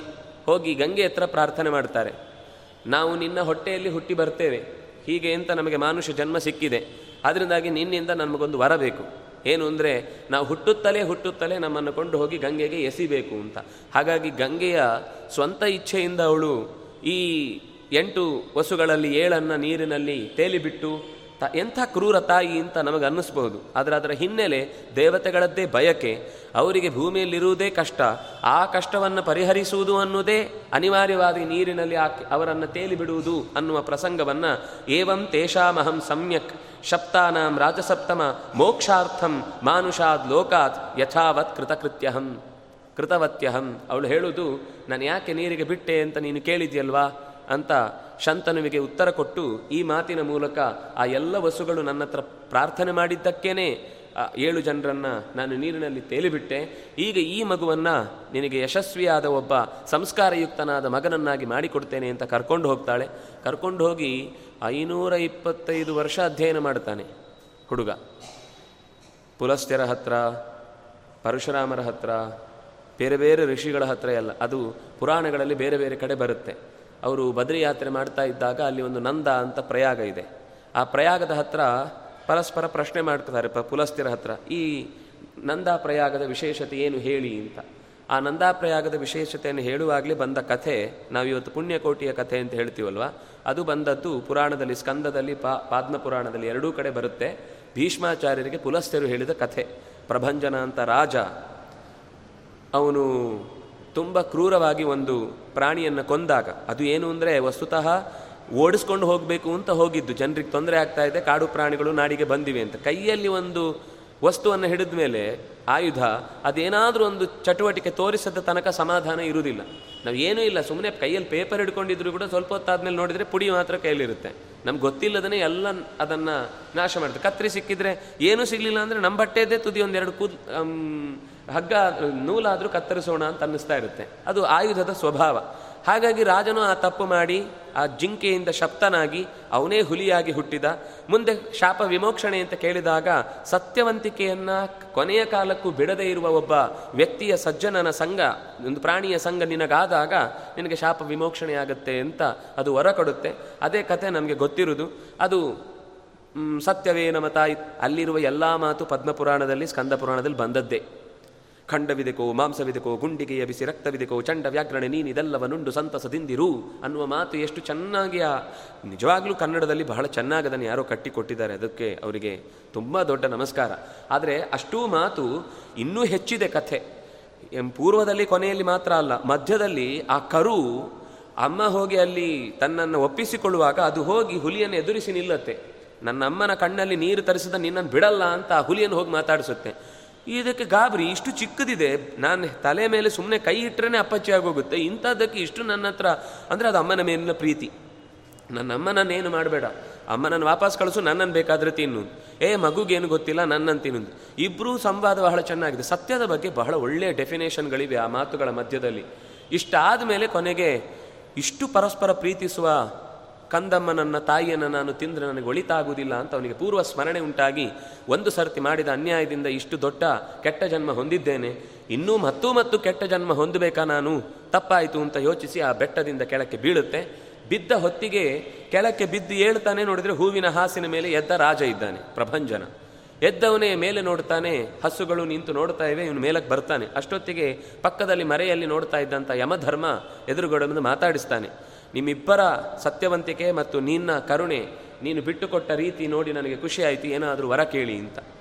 ಆ ರಾಜ ಹೇಳ್ತಾನೆ, ನನಗೆ ತಪ್ಪಿಯೂ ದುಷ್, ದುಷ್ಟ ಬುದ್ಧಿಯಿಂದ ಜನರನ್ನು ಕೆಟ್ಟ ರೀತಿಯಿಂದ ನೋಡಿಕೊಳ್ಳುವ ಬುದ್ಧಿ ಕೊಡಬೇಡಪ್ಪ. ಒಳ್ಳೆ ರೀತಿಯಿಂದ ಪ್ರಜಾ ಪಾಲನೆ ಮಾಡುವ ಶಕ್ತಿ ನನಗೆ ನೀಡು. ಯಾವತ್ತಿಗೂ ತಪ್ಪು ಕೆಲಸ ನನ್ನಿಂದ ಮಾಡಿಸ್ಬೇಡ ಅಂತ ಕೇಳ್ಕೊಂಡು ಅವನು ಮತ್ತೆ ವಾಪಸ್ ಹೋಗ್ತಾನೆ. ಈ ಹಸು ನನಗೇನು ಬೇಡ. ನಾನು ಈ ಸತ್ಯವನ್ನು ಕೊನೆ ಕಾಲದವರೆಗೂ ನನ್ನ ಮನಸ್ಸಿನಲ್ಲಿ ಇವತ್ತು ಹೇಗೆ ಇದೆಯೋ ಹಾಗೆ ಉಳಿಸುವಂತೆ ಮಾಡು ಅಂತ ಕೇಳ್ತಾನೆ. ಕೇಳುತ್ತೆ ಆ ಹಸು. ಆಗ ಯಮಧರ್ಮನೇ ಹೇಳುತ್ತಾನೆ, ಇಲ್ಲ, ಹಾಗಾಗಬಾರ್ದು. ನಿನ್ನ ನೆನಪಿಗೋಸ್ಕರ ನೀನು ಈ ನಿಂತ ಜಾಗದಲ್ಲೇ ಒಂದು ನದಿ ಹರಿತಾ ಇದೆಯಲ್ವಾ? ಇದು ನಿನ್ನ ಹೆಸರಿನಲ್ಲೇ ಪ್ರಸಿದ್ಧಿಯಾಗಲಿ. ನಂದ ಅಂತ ಅದಕ್ಕೆ ಹೆಸರಿದ್ದಿದ್ದು. ನಂದ ಅನ್ನುವ ಆ ಹಸುವಿಗಿದ್ದ ಹೆಸರೇ. ಅವನು ಆ ಗೋಪಾಲಕ ಕಾಯ್ತಾ ಇದ್ದವನ ಹೆಸರು ನಂದ ಅಂತಾನೆ. ಆ ನಂದ ಅನ್ನುವ ಹೆಸರನ್ನ ಅವನು ಏನು ಅಂದರೆ ಅದಕ್ಕೆ ತಾನು ಅಂದರೆ ಅದು ಅಂತ ಅನ್ನುವಷ್ಟು ಆತ್ಮಾಭಿಮಾನ ಇತ್ತು. ಅದಕ್ಕೋಸ್ಕರ ಅವನು ತನ್ನ ಹೆಸರನ್ನೇ ಅದಕ್ಕೆ ನಂದ ಅಂತ ಇವನ ಹೆಸರು ನಂದ, ಅದರ ಹೆಸರು ನಂದ ಅಂತ ಹೀಗೆ ತನ್ನನ್ನೇ ಅದರಲ್ಲಿ ಕಾಣುವಷ್ಟು ಪ್ರೀತಿ ಅವನಿಗಿತ್ತು. ಅದರಿಂದಾಗಿ ಅದಕ್ಕೆ ನಂದ ಅಂತ ಹೆಸರಿಟ್ಟ ಅಂತ ಬರುತ್ತೆ. ಅಷ್ಟಾದ ಮೇಲೆ ಆ ನದಿಗೆ ಹೆಸರು ಮುಂದೆಯಿಂದ ನಂದಾಕಿನಿ. ಅದೇ ನಂದ ನಂದ ಪ್ರಯಾಗದಲ್ಲಿರುವ ಜಾಗ. ನಿನ್ನ ಹೆಸರನ್ನೇ ಪ್ರಸಿದ್ಧಿಯಾಗಲಿ. ಯಾರು ಇಲ್ಲಿ ಬಂದು ಮಿಂದು ಹೋಗ್ತಾರೋ, ಅವರಿಗೆ ಜೀವನದ ಉದ್ದಕ್ಕೂ ಕೂಡ ಅವರು ಮಾಡಿದ ಪ್ರಾಮಾಣಿಕತೆಯ ಫಲ ಚೆನ್ನಾಗಿ ಒದಗಿ ಬರಲಿ. ಅವ್ರಿಗೆ ಯಾವತ್ತೂ ಪ್ರಾಮಾಣಿಕವಾಗಿ ಮಾಡಿದ ಕೆಲಸಕ್ಕೆ ಫಲ ಸಿಗಲಿಲ್ಲ ಅಂತನ್ನುವ ನೋವು ಜೀವನದಲ್ಲಿ ಯಾವತ್ತೂ ಇಲ್ಲದೇ ಇರಲಿ ಅಂತ ವರ ಕೊಟ್ಟು ಪುಲಸ್ತ್ಯರು ಈ ಕಥೆಯನ್ನು ಹೇಳಿ ಭೀಷ್ಮನನ್ನು ಈ ರೀತಿ ನಾವು ಪ್ರತಿ ಕ್ಷೇತ್ರದಲ್ಲೂ ಒಂದು ವಿಶೇಷವಾದ ಘಟನೆ ಇರುತ್ತೆ, ಅದನ್ನು ತಿಳ್ಕೊಂಡಾಗ ನಮ್ಮ ಬದುಕು ಸಾರ್ಥಕ ಆಗುತ್ತೆ ಅಂತ ಅರ್ಥಪೂರ್ಣವಾದ ತೀರ್ಥಯಾತ್ರೆ ಮಾಡಿಸ್ತಾ ಪಾಠ ಹೇಳಿರ್ತಾರೆ. ಹಾಗಾಗಿ ಭೀಷ್ಮಾಚಾರ್ಯರಿಗೆ ಅಷ್ಟು ಶಾಸ್ತ್ರದ ದಿಟ್ಟತನದಿಂದ ಅದನ್ನು ಸರಿ ತಪ್ಪು ಅಂತ ಹೇಳುವಂಥದ್ದಿತ್ತು. ಎಷ್ಟಾದರೂ ಕೊನೆಗೆ ಕಲಿಯ ಪ್ರವೇಶ ಆದ ಹೊತ್ತಿಗೆ ಮಾತ್ರ ದ್ರೌಪದಿಗೆ ಸಭೆಯಲ್ಲಿ ಆಗ್ತಾ ಇದ್ದ ಅವಮಾನವನ್ನು ಇದು ತಪ್ಪು ಅಂತ ಹೇಳುವ ಬಾಯಿ ಅವರಿಗೆ ಬರಲಿಲ್ಲ. ಹೀಗೆ ಭೀಷ್ಮಾಚಾರ್ಯರ ಕಥೆ ಪೂರ್ವದಲ್ಲಿ ತಪ್ಪು ಮಾಡಿದವನು, ಮಾಡಿಸಿದವನು, ಮಾಡಲಿಕ್ಕೆ ಸಪೋರ್ಟ್ ಮಾಡಿದವನು, ಮಾಡಿದ್ದನ್ನು ನೋಡಿ ಸುಮ್ಮನಿದ್ದವನು ಎಲ್ಲರೂ ಶಿಕ್ಷೆಗೆ ಅರ್ಹರೇ ಅನ್ನುವ ಚಿಂತನೆಯನ್ನು ಆ ಕಥೆಯ ಮೂಲಕ ತೋರಿಸಿಕೊಟ್ರು. ಇನ್ನೊಂದು ಕಡೆ ವಿದುರನ ಜನ್ಮ ಆಯಿತು. ವಿದುರನ ಜನ್ಮ ಆದಾಗ ಅದರ ಹಿಂದಿನ ಕಥೆ ಅಲ್ಲಿ ಕೇಳ್ತಾನೆ, ಪ್ರಶ್ನೆ ಕೇಳ್ತಾನೆ. ವಿದುರ ಹುಟ್ಟಿ ಬಂದ ಅಂತ ಬಂತು, ಇವನ ಹಿನ್ನೆಲೆ ಏನು ಅಂತ ಪ್ರಶ್ನೆ ಮಾಡಿದಾಗ ಮಾಂಡವ್ಯ, ಅಣಿ ಮಾಂಡವ್ಯನ ಕಥೆಯ ಪ್ರಸಂಗವನ್ನು ಮಹಾಭಾರತ ಹೇಳುತ್ತೆ. ಮಾಂಡವ್ಯ ಋಷಿ ತುಂಬ ತಪಸ್ವಿ. ಎಂಥ ತಪಸ್ವಿ ಅಂದರೆ, ಬಭೂವ ಬ್ರಾಹ್ಮಣ ಕಶ್ಚಿತ್ ಮಾಂಡವ್ಯ ಇತಿ ವಿಶ್ರುತಃ ಧೃತಿಮಾನ್ ಸರ್ವಧರ್ಮಜ್ಞ ಸತ್ಯೇ ತಪಸಿ ಚ ಸ್ಥಿತ ಧರ್ಮಜ್ಞ ಸತ್ಯೇ ತಪಸಿ ಚ ಸ್ಥಿತ ಸತ್ಯದಲ್ಲಿ ಸದಾ ತಪಸ್ಸಿನಲ್ಲಿ ಧರ್ಮದ ವಿಷಯದಲ್ಲೇ ಯಾವತ್ತೂ ತನ್ನನ್ನು ದೃಢವಾಗಿ ಇಟ್ಟುಕೊಂಡಿದ್ದವ, ಒಳ್ಳೆಯ ಧೈರ್ಯವಂತ, ತಪಸ್ಸಿನಲ್ಲಿ ಇದ್ದವನು ಸ ಆಶ್ರಮ ಪದದ್ವಾರಿ ವೃಕ್ಷಮೂಲೆ ಮಹಾತಪಾ, ಊರ್ಧ್ವಬಾಹು ಮಹಾಯೋಗಿ, ತಸ್ಥೌ ಮೌನವ್ರತಾನ್ವಿತ। ಆಕಾಶಕ್ಕೆ ಮೋರೆ ಮಾಡಿ ಕೈಗಳನ್ನು ಮೇಲಕ್ಕೆತ್ತಿ ನಮಸ್ಕರಿಸಿ, ಸೂರ್ಯನನ್ನೇ ದಿಟ್ಟಿಸಿ ನೋಡ್ತಾ ಆಹಾರವನ್ನೆಲ್ಲ ಮರೆತು ದೃಢವಾದ ತಪಸ್ಸಿನಲ್ಲಿ ತನ್ನನ್ನು ತೊಡಗಿಸಿಕೊಂಡಿದ್ದ. ಎಚ್ಚರ ಇರಲಿಲ್ಲ. ಪೂರ್ತಿ ತ ಸಮಾಧಿಯ ಸ್ಥಿತಿಗೆ ಹೋಗಿದ್ದಾನೆ. ಹೊರಗಿನ ಪ್ರಪಂಚದಲ್ಲಿ ಏನಾಗ್ತಾ ಇದೆ, ಏನಾಗ್ತಾ ಇಲ್ಲ ಅನ್ನೋದರ ಅರಿವಿಲ್ಲದಷ್ಟು ತನ್ನನ್ನು ಭಗವಂತನಲ್ಲಿ ಒಪ್ಪಿಸಿಕೊಂಡಿದ್ದ. ಈ ಪರಿಸ್ಥಿತಿಯಲ್ಲಿ ನಿಧಾಯ ಚ ಭಯ ಲೀನಾ ಅಷ್ಟೊತ್ತಿಗೆ ಒಂದಿಷ್ಟು ಕಳ್ಳರು ರಾಜರ ಭಟರ ಬೆನ್ನಿಗೆ, ಅವರ ಬೆನ್ನಿಗೆ ಬಿದ್ದಿದ್ರು ರಾಜ ಭಟ್ರೆಲ್ಲ. ಖಂಡಿತ ಕೈಯಲ್ಲಿ ಸಿಕ್ಕಾಕೊಳ್ತೇವೆ ಅಂತ ಬಹಳ ದೂಸ ದೂರ ಓಡಿದ್ದಾರೆ. ಎಷ್ಟು ಓಡಿದ್ರು ಅವರು ಎಲ್ಲ ಕಡೆಯಿಂದ ಆವರಿಸಿಕೊಂಡ್ರು ಅಂತ ಗೊತ್ತಾದಾಗ ತಕ್ಷಣ ಏನು ಮಾಡಿದ್ರು? ಇವರು ಆಶ್ರಮಕ್ಕೆ ಬಂದರು. ಆಶ್ರಮಕ್ಕೆ ಬಂದು ತಾವು ಕದ್ದಿದ್ದ ಸಾಮಾನು ಎಲ್ಲ ತೆಗೆದು ತಗೊಂಡೋಗಿ ಇವರು ಆಶ್ರಮದಲ್ಲಿ ಅಡಗಿಸಿಟ್ರು. ಅಡಗಿಸಿಟ್ಟು ಇವರಿಗೇನು ಗೊತ್ತಿಲ್ಲ ಆಗ್ಲು. ಅಲ್ಲಿಂದ ತಪ್ಪಿಸಿಕೊಂಡು ಆಶ್ರಮ ಕೈಯಲ್ಲಿಲ್ಲ ಅಂದರೆ ಬಿಡಬಹುದು ಅಂತ ಯೋಚನೆ ಮಾಡಿ ದೂರಕ್ಕೆ ಹೋದ್ರು. ದೂರಕ್ಕೆ ಹೋಗುವಾಗ ಆ ಕಡೆಯಿಂದನೇ ಕವರ್ ಆಗಿದ್ರು ಯಾರ ದಿಕ್ಕಿನಿಂದ ಬಂದರು ಅಂತ ನೋಡಿದ್ರೆ ಅವ್ನು ಹಿಡ್ಕೊಂಡು ಬಂದರು. ಕೈಯಲ್ಲಿ ಇದ್ದ ಸಾಮಾನು ಇಲ್ಲ ಅಂದರೆ ಇವರೆಲ್ಲೋ ಅಡಗಿಸಿಟ್ಟಿದ್ದಾರೆ ಅಂತ ಗೊತ್ತಾಯಿತು. ತಕ್ಷಣ ಹುಡುಕಿದ್ರೆ ಆಶ್ರಮದಲ್ಲಿ ಸಿಕ್ಕಿತು. ಓಹೋ, ಇದೇ ಆಶ್ರಮದಲ್ಲಿದ್ದು ಬೇರೆ ಕಡೆ ಎಲ್ಲ ಕಡೆಯಿಂದ ಇವರು ಮೋಸ ಮಾಡ್ತಾ ಇದ್ದಾರೆ. ಇದು ಇವರ ಅಡಗುದಾಣ ಅಂತ ಯೋಚನೆ ಮಾಡಿದ್ರು. ಆ ಆಶ್ರಮದ ಪಕ್ಕದಲ್ಲೇ ದೊಡ್ಡ ಮರದ ಕೆಳಗೆ ನಿಂತುಕೊಂಡು ಆಕಾಶಕ್ಕೆ ಮುಖ ಮಾಡಿ ತಪಸ್ ಮಾಡ್ತಾ ಇದ್ದಾರೆ ಮಾಂಡವಿ ಋಷಿಗಳು. ಇವರನ್ನು ಹೋಗಿ ಮಾತಾಡಿಸಿದ್ರೆ ಇವರು ಉತ್ತರ ಕೊಡಲಿಲ್ಲ. ಓಹೋ ಇವ್ರು ನಾಟಕ ಮಾಡ್ತಾ ಇದ್ದಾನೆ. ನನ್ನ ಋಷಿ ಅಂತ ತಿಳ್ಕೊಂಡು ಬಿಟ್ಬಿಡ್ಲಿ ಅಂತ ಅನ್ಕೊಂಡು ನನ್ನ ಹತ್ರ ನಾಟಕ ಆಡ್ತಾ ಇದ್ದಾರೆ. ತತಃ ಶಂಕಾ ಸಮಭವತ್ ರಕ್ಷಿಣಾಂ ತಂ ಮುನಿಂ ಪ್ರತಿ ಸಂಯಮ್ಯೈನಂ ತಥೋರಾಜ್ಞೆ ದಸ್ಯೂಂಶ್ಚೈವನ್ಯ ನ್ಯವೇದಯನ್. ನೀನು ಬರಲಿಲ್ಲ ಅಂದರೆ ನಮಗೇನು ಕಷ್ಟ ಇಲ್ಲ. ಎತ್ತಿಕೊಂಡೇ ಹೋಗ್ತೇವೆ ಅಂತ ಸೀದಾ ಅವನನ್ನು ತಗೊಂಡು ಹೋಗಿ ತಮ್ಮ ರಥದಲ್ಲಿ ಇರಿಸ್ಕೊಂಡು ಸೀದಾ ರಾಜನ ಹತ್ರ ಕರ್ಕೊಂಡು ಬಂದುಬಿಟ್ರು. ಅಲ್ಲೂ ಅವನಿಗೆ ಎಚ್ಚರ ಇಲ್ಲ. ನಿಲ್ಲಿಸಿದರೆ ನಿಂತಾಗಿರ್ತಾನೆ ಮಲಗಿಸಿದರೆ ಮಲಗಿದ ಹಾಗೆ ಇರ್ತಾನೆ. ಎಚ್ಚರ ತಪ್ಪಿದ ಸ್ಥಿತಿಯಲ್ಲೇ ರಾಜ ಗಡಿಬಿಡಿಯಲ್ಲಿ ತುಂಬ ಜನ ಇದ್ದರು ಅದರ ಮಧ್ಯದಲ್ಲಿ ಇವನು ಹಿಂದೆ ಎಲ್ಲೋ ಮಲಗಿಸಿದ್ದಾರೆ. ಗೊತ್ತಾಗಲಿಲ್ಲ. ಇಷ್ಟು ಜನ ಸೇರಿ ನಾ ಕಳ್ಳತನ ಮಾಡಿದ್ದು? ಹೌದು, ಅಂದರು. ಹಾಗಾದರೆ ಇವರೆಲ್ಲರನ್ನು ಕೂಡ ಶೂಲಕ್ಕೆ ಹಾಕಿ ಅಂತ ಹೇಳಿದ. ರಾಜ ಹಿಂದೆ ಮುಂದೆ ಗಮನಿಸದೆ ಕೊಟ್ಟ ನಿರ್ಣಯದಿಂದ ಪ್ರತಿ ಜಗ್ಮುರು ಮಹೀಪಾಲಂ ಧನಾನ್ಯಾದಾಯತಾನ್ಯಥಾ ಶೂಲಸ್ಥ ಸತು ಧರ್ಮಾತ್ಮ ಕಾಲೇನ ಮಹತಾ ತತಃ ನಿರಾಹಾರೋಪಿ ವಿಪ್ರರ್ಷಿ ಮರಣಂ ನಾಭ್ಯಪದ್ಯತ. ಎಲ್ಲರನ್ನು ಶೂಲಕ್ಕೆ ಹಾಕಿದ್ದಾರೆ. ಯಾಕೋ ಮತ್ತೊಂದು ಸರ್ತಿ ಶೂಲಕ್ಕೆ ಹಾಕಿದ ಜಾಗದಲ್ಲಿ ಮತ್ತ್ಯಾರಿಗೂ ಶಿಕ್ಷೆ ಕೊಡಲಿಕ್ಕೆ ಅಂತ ಬಂದಾಗ ನೋಡ್ತಾರೆ, ಉಳಿದವರೆಲ್ಲರೂ ಹೆಣವಾಗಿ ಮೂಳೆಗಳಾಗಿ ಬಿದ್ದಿದ್ದಾರೆ. ಆದರೆ ಇವನನ್ನ ಹೆಣ್ ನೇತು ಹಾಕಿದ ಜಾಗದಲ್ಲಿ ಹಾಗೆ ಇದ್ದಾನೆ. ಒಂದು ಚೂರು ದೇಹದಲ್ಲಿ ವಿಕಾರ ಇಲ್ಲ, ಆಹಾರದ ಹೊರಗಿನ ಪ್ರಜ್ಞೆಯ ಬಗ್ಗೆ ಎಚ್ಚರ ಇಲ್ಲ. ಈ ಮುಖದಲ್ಲಿ ಅದೇ ಶಾಂತವಾದ ಕಳೆ ಇದೆ. ಇದನ್ನು ನೋಡಿ ಅವರಿಗೆ ಗಾಬ್ಯ ಗಾಬರಿ ಆಯಿತು. ಹೆದರಿಕೆ ಆಯಿತು. ಅವನನ್ನು ಕೆಳಕ್ಕೆ ಇಳಿಸಿದ್ರು. ಇನ್ನೂ ಪ್ರಾಣದಲ್ಲಿ ಇದ್ದಾನೆ ಅಂತ ಗೊತ್ತಾದಾಗ ಭಯ ಆಯಿತು ಅವರಿಗೆ. ಎಂಥ ದೊಡ್ಡ ತಪಸ್ವಿ. ಸಂತಾಪಂ ಪರಮಂ ಜಗ್ಮುಹು ಮುನಯಸ್ತಾಪಸಾನ್ವಿತಾ ಸುತ್ತಲಿದ್ದ ಎಲ್ಲ ಮುನಿಗಳು ಅಷ್ಟೊತ್ತಿಗೆ ಅಲ್ಲಿಗೆ ಬಂದರು. ಇವನ ಈ ದೀರ್ಘವಾದ, ದೃಢವಾದ, ಯಾವ ಹೊರಗಿನ ದಾಳಿಗೂ ಒಳಗಾಗದೆ ಇರುವಷ್ಟು ದೃಢವಾದ ತಪಸ್ಸನ್ನು ನೋಡಿ ಅವರು ಬೇಸರ ಬರ್ತಾರೆ ಏನು ಇಂತಹ ಒಬ್ಬ ಮುನಿಗೆ ಇಂಥ ಶಿಕ್ಷೆ ಕೊಟ್ಟು ಬಿಟ್ಟಿದ್ದಾರಲ್ವ ಅಂತ ಗಾಬರಿಯಿಂದ ಅವರು ಬಂದ್ರಲ್ಲಿ. ಬಂದಾಗ ಋಷ್, ಈ ಸೈನಿಕರಿಗೆ ಇನ್ನೂ ಭಯ ಜಾಸ್ತಿ ಆಯಿತು. ಋಷಿಗಳೆಲ್ಲ ಬಂದು ಬಿಟ್ಟರು ಅವನನ್ನು ನೋಡಿ ಇಂಥ ದೊಡ್ಡ ಋಷಿಗೆ ಇಂಥ ಶಿಕ್ಷೆ ಕೊಟ್ಟ ಎಂಥ ರಾಜ ಅವನು ಅಂತ ರಾಜನಿಗೂ ಬೈಲಿಕ್ಕೆ ಶುರು ಮಾಡಿದರು. ಇವರಿಗೆ ಭಯ ಆಯಿತು. ಭಯ ಆಗಿ ತಕ್ಷಣ ರಾಜನ ಹತ್ರ ಓಡಿ ಹೋದರು. ತೌ ರಾತ್ರೌ ಶಂಕುನಾ ಭೂತ್ವ ಸನ್ನಿಪತ್ಯತು ಭಾರತ, ದರ್ಶಯಂತೋ ಯಥಾಶಕ್ತಿ ತಮ ಪೃಚ್ಛದ್ವಿಜೋತ್ತಮಂ. ರಾಜ, ಹೋಗಿ ಬ, ವಿಷಯವನ್ನು ತಿಳಿದ ತಕ್ಷಣವೇ ಆ ರಾತ್ರಿಯೇ ಸೀದಾ ಶೂಲಕ್ಕೆ ಹಾಕಿದ ಜಾಗಕ್ಕೆ ಓಡಿ ಬಂದ. ಓಡಿ ಬಂದರೆ ನೇತು ಬಿದ್ದ ಸ್ಥಿತಿಯಲ್ಲಿ ಇದ್ದವನನ್ನು ನೋಡಿ ಆಶ್ಚರ್ಯದಿಂದ ಶ್ರೋತುಮಿಚ್ಛಾಮಹೇ ಬ್ರಹ್ಮನ್, ಕಿಂ ಪಾಪಂ ಕೃತವಾನಸಿ, ಏನೇಹಂ ಸಮನು ಪ್ರಾಪ್ತಂ ಶೂಲೇ ದುಃಖ ಭಯಂ ಮಹತ್. ಕೆಲವರು ಕೇಳಿದ್ರು, ನೀನೇನು ತಪ್ಪು ಮಾಡಿದೆ, ಯಾಕೆ ಈ ಶಿಕ್ಷೆ ಕೊಟ್ಟಿದ್ದಾರೆ ಅಂತ. ಇನ್ನು ಕೆಲವರು, ಅಯ್ಯೋ, ಇವನು ತಪ್ಪು ಮಾಡ್ಲಿಕ್ಕೆ ಸಾಧ್ಯವೇ ಇಲ್ಲ. ಇಂಥವನಿಗೆ ಶಿಕ್ಷೆ ಕೊಟ್ಟಿದ್ದರೆ ನಿಜವಾಗಿಯೂ ಇಷ್ಟೊತ್ತಿಗೆ ದೇಹ ಬಿದೋಗ್ತಿತ್ತು. ಅದರಿಂದಾಗಿ ಇವನಿಗೆ ತಪ್ಪಾಗಿ ಎಲ್ಲೋ ಶಿಕ್ಷೆ ಕೊಟ್ಟಿದ್ದಾರೆ ಅಂತ ಹೀಗೆ ಎಲ್ಲರೆಲ್ಲರೂ ಅವರವರೇ ಮಾತಾಡ್ಕೊಳ್ತಾ ಇದ್ದಾಗ, ದೋಷತಃ ಕಂ ಗಮಿಷ್ಯಾಮಿ, ನಹಿ ಮನ್ಯೋ, ನಹಿ ಮೇ ಅನ್ಯೋಪರಾಧ್ಯತಿ ತಕ್ಷಣ ರಾಜ ಬಂದು ರಕ್ಷಿಗಳು, ರಕ್ ಸೇವಕರೆಲ್ಲ ಬಂದು ಮಾಡಿದಂತಹ ಅಚಾತುರ್ಯದಿಂದ ನನಗೆ ಸರಿಯಾಗಿ ವಿಷಯ ಗೊತ್ತಾಗದೆ ನಿಮ್ಮನ್ನು ನಾನು ಮೇಲೆ ಶೂಲಕ್ಕೆ ಏರಿಸಿಬಿಟ್ಟೆ. ದಯವಿಟ್ಟು ಕ್ಷಮಿಸಿ ಅಂತ ನ್ಯವೇದಯನ್ ತುಂಬ ಕೃ ತಲೆ ತಗ್ಗಿಸಿ ಅಂಜಲಿ ಬದ್ಧನಾಗಿ ನನ್ನದು ತಪ್ಪಾಯಿತು ಅಂತ ಕಣ್ಣಲ್ಲಿ ನೀರು ಹಾಕಿ ಯಥಾವೃತ್ತಂ ಏನು ನಡೆಯಿತು ಅದನ್ನು ನಾನು ಹೇಳ್ತೇನೆ ಅಂತ ಎಲ್ಲವನ್ನು ಹೇಳಿಕೊಂಡ. ಋಷಿ ಎದ್ದ, ಅಷ್ಟೊತ್ತಿಗೆ ಧ್ಯಾನದಿಂದ ಎದ್ದ. ಎದ್ದವನು ಸುಮ್ಮನೆ ಕೂತ ಸುಮ್ಮನೆ ನೋಡ್ತಾನೇ ಇದ್ದ. ರಾಜ ಮತ್ತೆ ಹೇಳಿದ, ಎನ್ಮಯ ಅಪಕೃತ ಮೋಹಾತ್ ಜ್ಞಾನ ದೃಷ್ಟಿ ಜ್ಞಾನಾದ್ ಋಷಿ ಸತ್ತಮ, ಅಜ್ಞಾನಾದ್ ಋಷಿ ಸತ್ತಮ, ಪ್ರಸಾದಯೇ ತ್ವಾಂ ತತ್ರಾಹಂ ನಮೇ ತ್ವಂ ಕ್ರೋದ್ಧುಮರ್ಹತಿ. ನೀನು ಕೋಪ ಮಾಡಿಕೊಂಡ್ರೆ ದಯವಿಟ್ಟು ನನ್ನ ಎಲ್ಲ ಪ್ರಜೆಗಳಿಗೂ ತೊಂದರೆ ಆಗುತ್ತೆ, ಅಜ್ಞಾನದಿಂದ ದೊಡ್ಡ ತಪ್ಪಾಗಿದೆ, ನೀವು ದೊಡ್ಡವರು ಮನ್ನಿಸ್ತೀರಿ ಅಂತ ಧೈರ್ಯದಿಂದಲೇ ಇಲ್ಲಿ ತನಕ ಬಂದು ನಿಮ್ಮ ಕಾಲಬುಡದಲ್ಲಿ ಸಣ್ಣ ಕಣವಾಗಿ ಧೂಳಿನ ಕಣದಂತೆ ಬಿದ್ದಿದ್ದೇನೆ, ಉದ್ಧರಿಸಬೇಕಾದ್ದು ನಿಮ್ಮ ಜವಾಬ್ದಾರಿ. ಆಗ ಅವನನ್ನು ಇಳಿಸಿದರು. ಅವತಾರ್ಯಚ ಶೂಲಾಗ್ರಾತ್, ಶೂಲದ ಅಗ್ರದಿಂದ ಇಳಿಸಿದರು. ಇಳಿಸಿದರೂ ಕೂಡ ಅದನ್ನು ಹೊರಗೆ ತೆಗಿಲಿಕ್ಕೆ ಬರಲಿಲ್ಲ. ಅದು ದೇಹದ ಜೊತೆಗೆ ಬೆಳೆದು ಬಿಟ್ಟಿದೆ.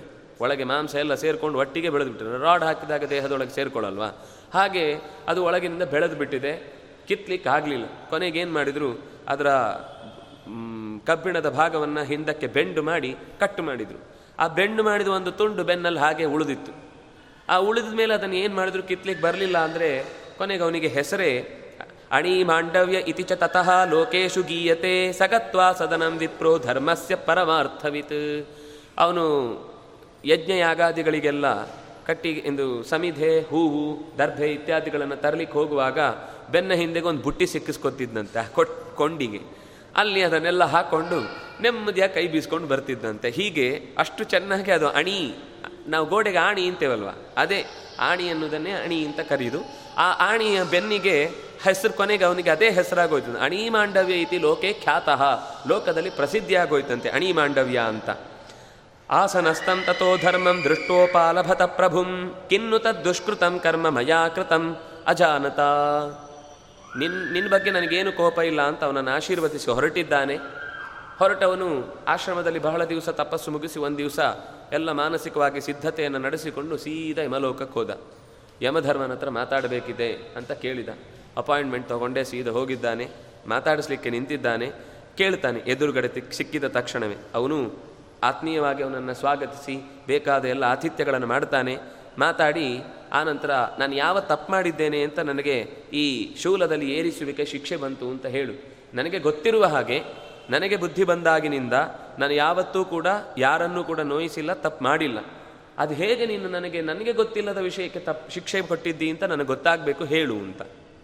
ಧರ್ಮ ಉವಾಚ, ಅವನು ಹೇಳ್ತಾನೆ, ಪತಂಗಿಕಾನಾಂ ಪುಚ್ಛೇಶು ತ್ವಯೇಶೀಕಾ ಪ್ರವೇಶಿತ, ಕರ್ಮಣಸ್ತಸ್ಯ ತೇ ಪ್ರಾಪ್ತಂ, ಫಲಮೇ ತತ್ತಪೋಧನ. ನೀನು ಚಿಕ್ಕ ಹುಡುಗನಿ ಇದ್ದಾಗ ಪತಂಗಿಕಾನ ಈ ಹೆಲಿಕಾಪ್ಟರ್ ಥರದ್ದೇ ಒಂದು ಹುಳ ಇರುತ್ತೆ. ಅದು ಪುಟ ಪುಟ ಪುಟ ಅಂದ್ಕೊಂಡು ಹೋಗ್ತಾ ಇರುತ್ತೆ, ಬಾಲ ಇಷ್ಟು ಉದ್ದ ಇರುತ್ತೆ. ಅದಕ್ಕೆ ಈ ಹುಡುಗರೆಲ್ಲ ಸಾಮಾನ್ಯ ಅದರ ಹಿಂದಿನ ಬಾಲಕ್ಕೆ ಒಂದು ಹಗ್ಗ ಕಟ್ಟಿ ಎಲ್ಲಾದ್ರೂ ಕಟ್ಟಾಗೋದು. ಅದು ಎಷ್ಟು ದೂರ ಸುತ್ತಾಡ್ಕೊಂಡು ಬಂದರೂ ಮತ್ತೆ ಆ ಕಂಬದ ಹತ್ರ ಬರಬೇಕು. ಇವನೇನು ಮಾಡಿದ್ದ ಅಂದರೆ ಚಿಕ್ಕಂದಿನಲ್ಲಿ ತ್ವಯ ಇಶೀಕ. ಇಶೀಕ ಅಂದರೆ ದರ್ಭೆಯ ಹಾಗೆನದ್ದೇ ಇನ್ನೊಂದು ಸ್ವಲ್ಪ ಉದ್ದವಾದ ಹುಲ್ಲು. ಅದರ ಹುಲ್ಲಿನ ತುದಿಯನ್ನು ಅದರ ಬೆನ್ನಿಗೆ ಚುಚ್ಚಿ ಅದರ ಆ ಹುಲ್ ಹುಲ್ಲನ್ನು ಹಿಡ್ಕೊಂಡು ಎಲ್ಲ ಕಡೆ ಓಡಾಡ್ತಾ ಇದ್ದೀನಿ ನೀನು. ಹಾಗೆ ಓಡಾಡಿ ಆ ಪ್ರಾಣಿಗೆ ತುಂಬ ಹಿಂಸೆ ಮಾಡಿದ್ದಿ, ಅದಕ್ಕೋಸ್ಕರ ಆ ಕರ್ಮದ ಫಲವಾಗಿ ತೇ ಇದ್ ಪ್ರಾಪ್ತಂ ಫಲಂ, ಈ ಫಲ ಪ್ರಾಪ್ತವಾಯಿತು ನಿನಗೆ. ಸ್ವಲ್ಪಮೇವ ಯಥಾ ದತ್ತಂ ದಾನಂ ಬಹುಗುಣಂ ಭವೇತ್. ಸ್ವಲ್ಪವೇ ದಾನ ಕೊಟ್ಟರೂ ಕೂಡ ದಾನಂ ಬಹುಗುಣಂ ಭವೇತ್. ಬೇಕಾದಷ್ಟು ಅದು ಫಲವನ್ನು ಕೊಡುತ್ತೆ. ಅದೇ ರೀತಿ ಅಧರ್ಮ ಏವ ವಿಪ್ರರ್ಷೆ ಬಹು ದುಃಖ ಫಲಪ್ರದ. ಮಾಡಿದ ಅಧರ್ಮದ ಕೆಲಸ ಚಿಕ್ಕದಾಗಿದ್ರೂ ಕೂಡ ದೊಡ್ಡ ಕಷ್ಟವನ್ನೇ ಕೊಡುತ್ತಪ್ಪ.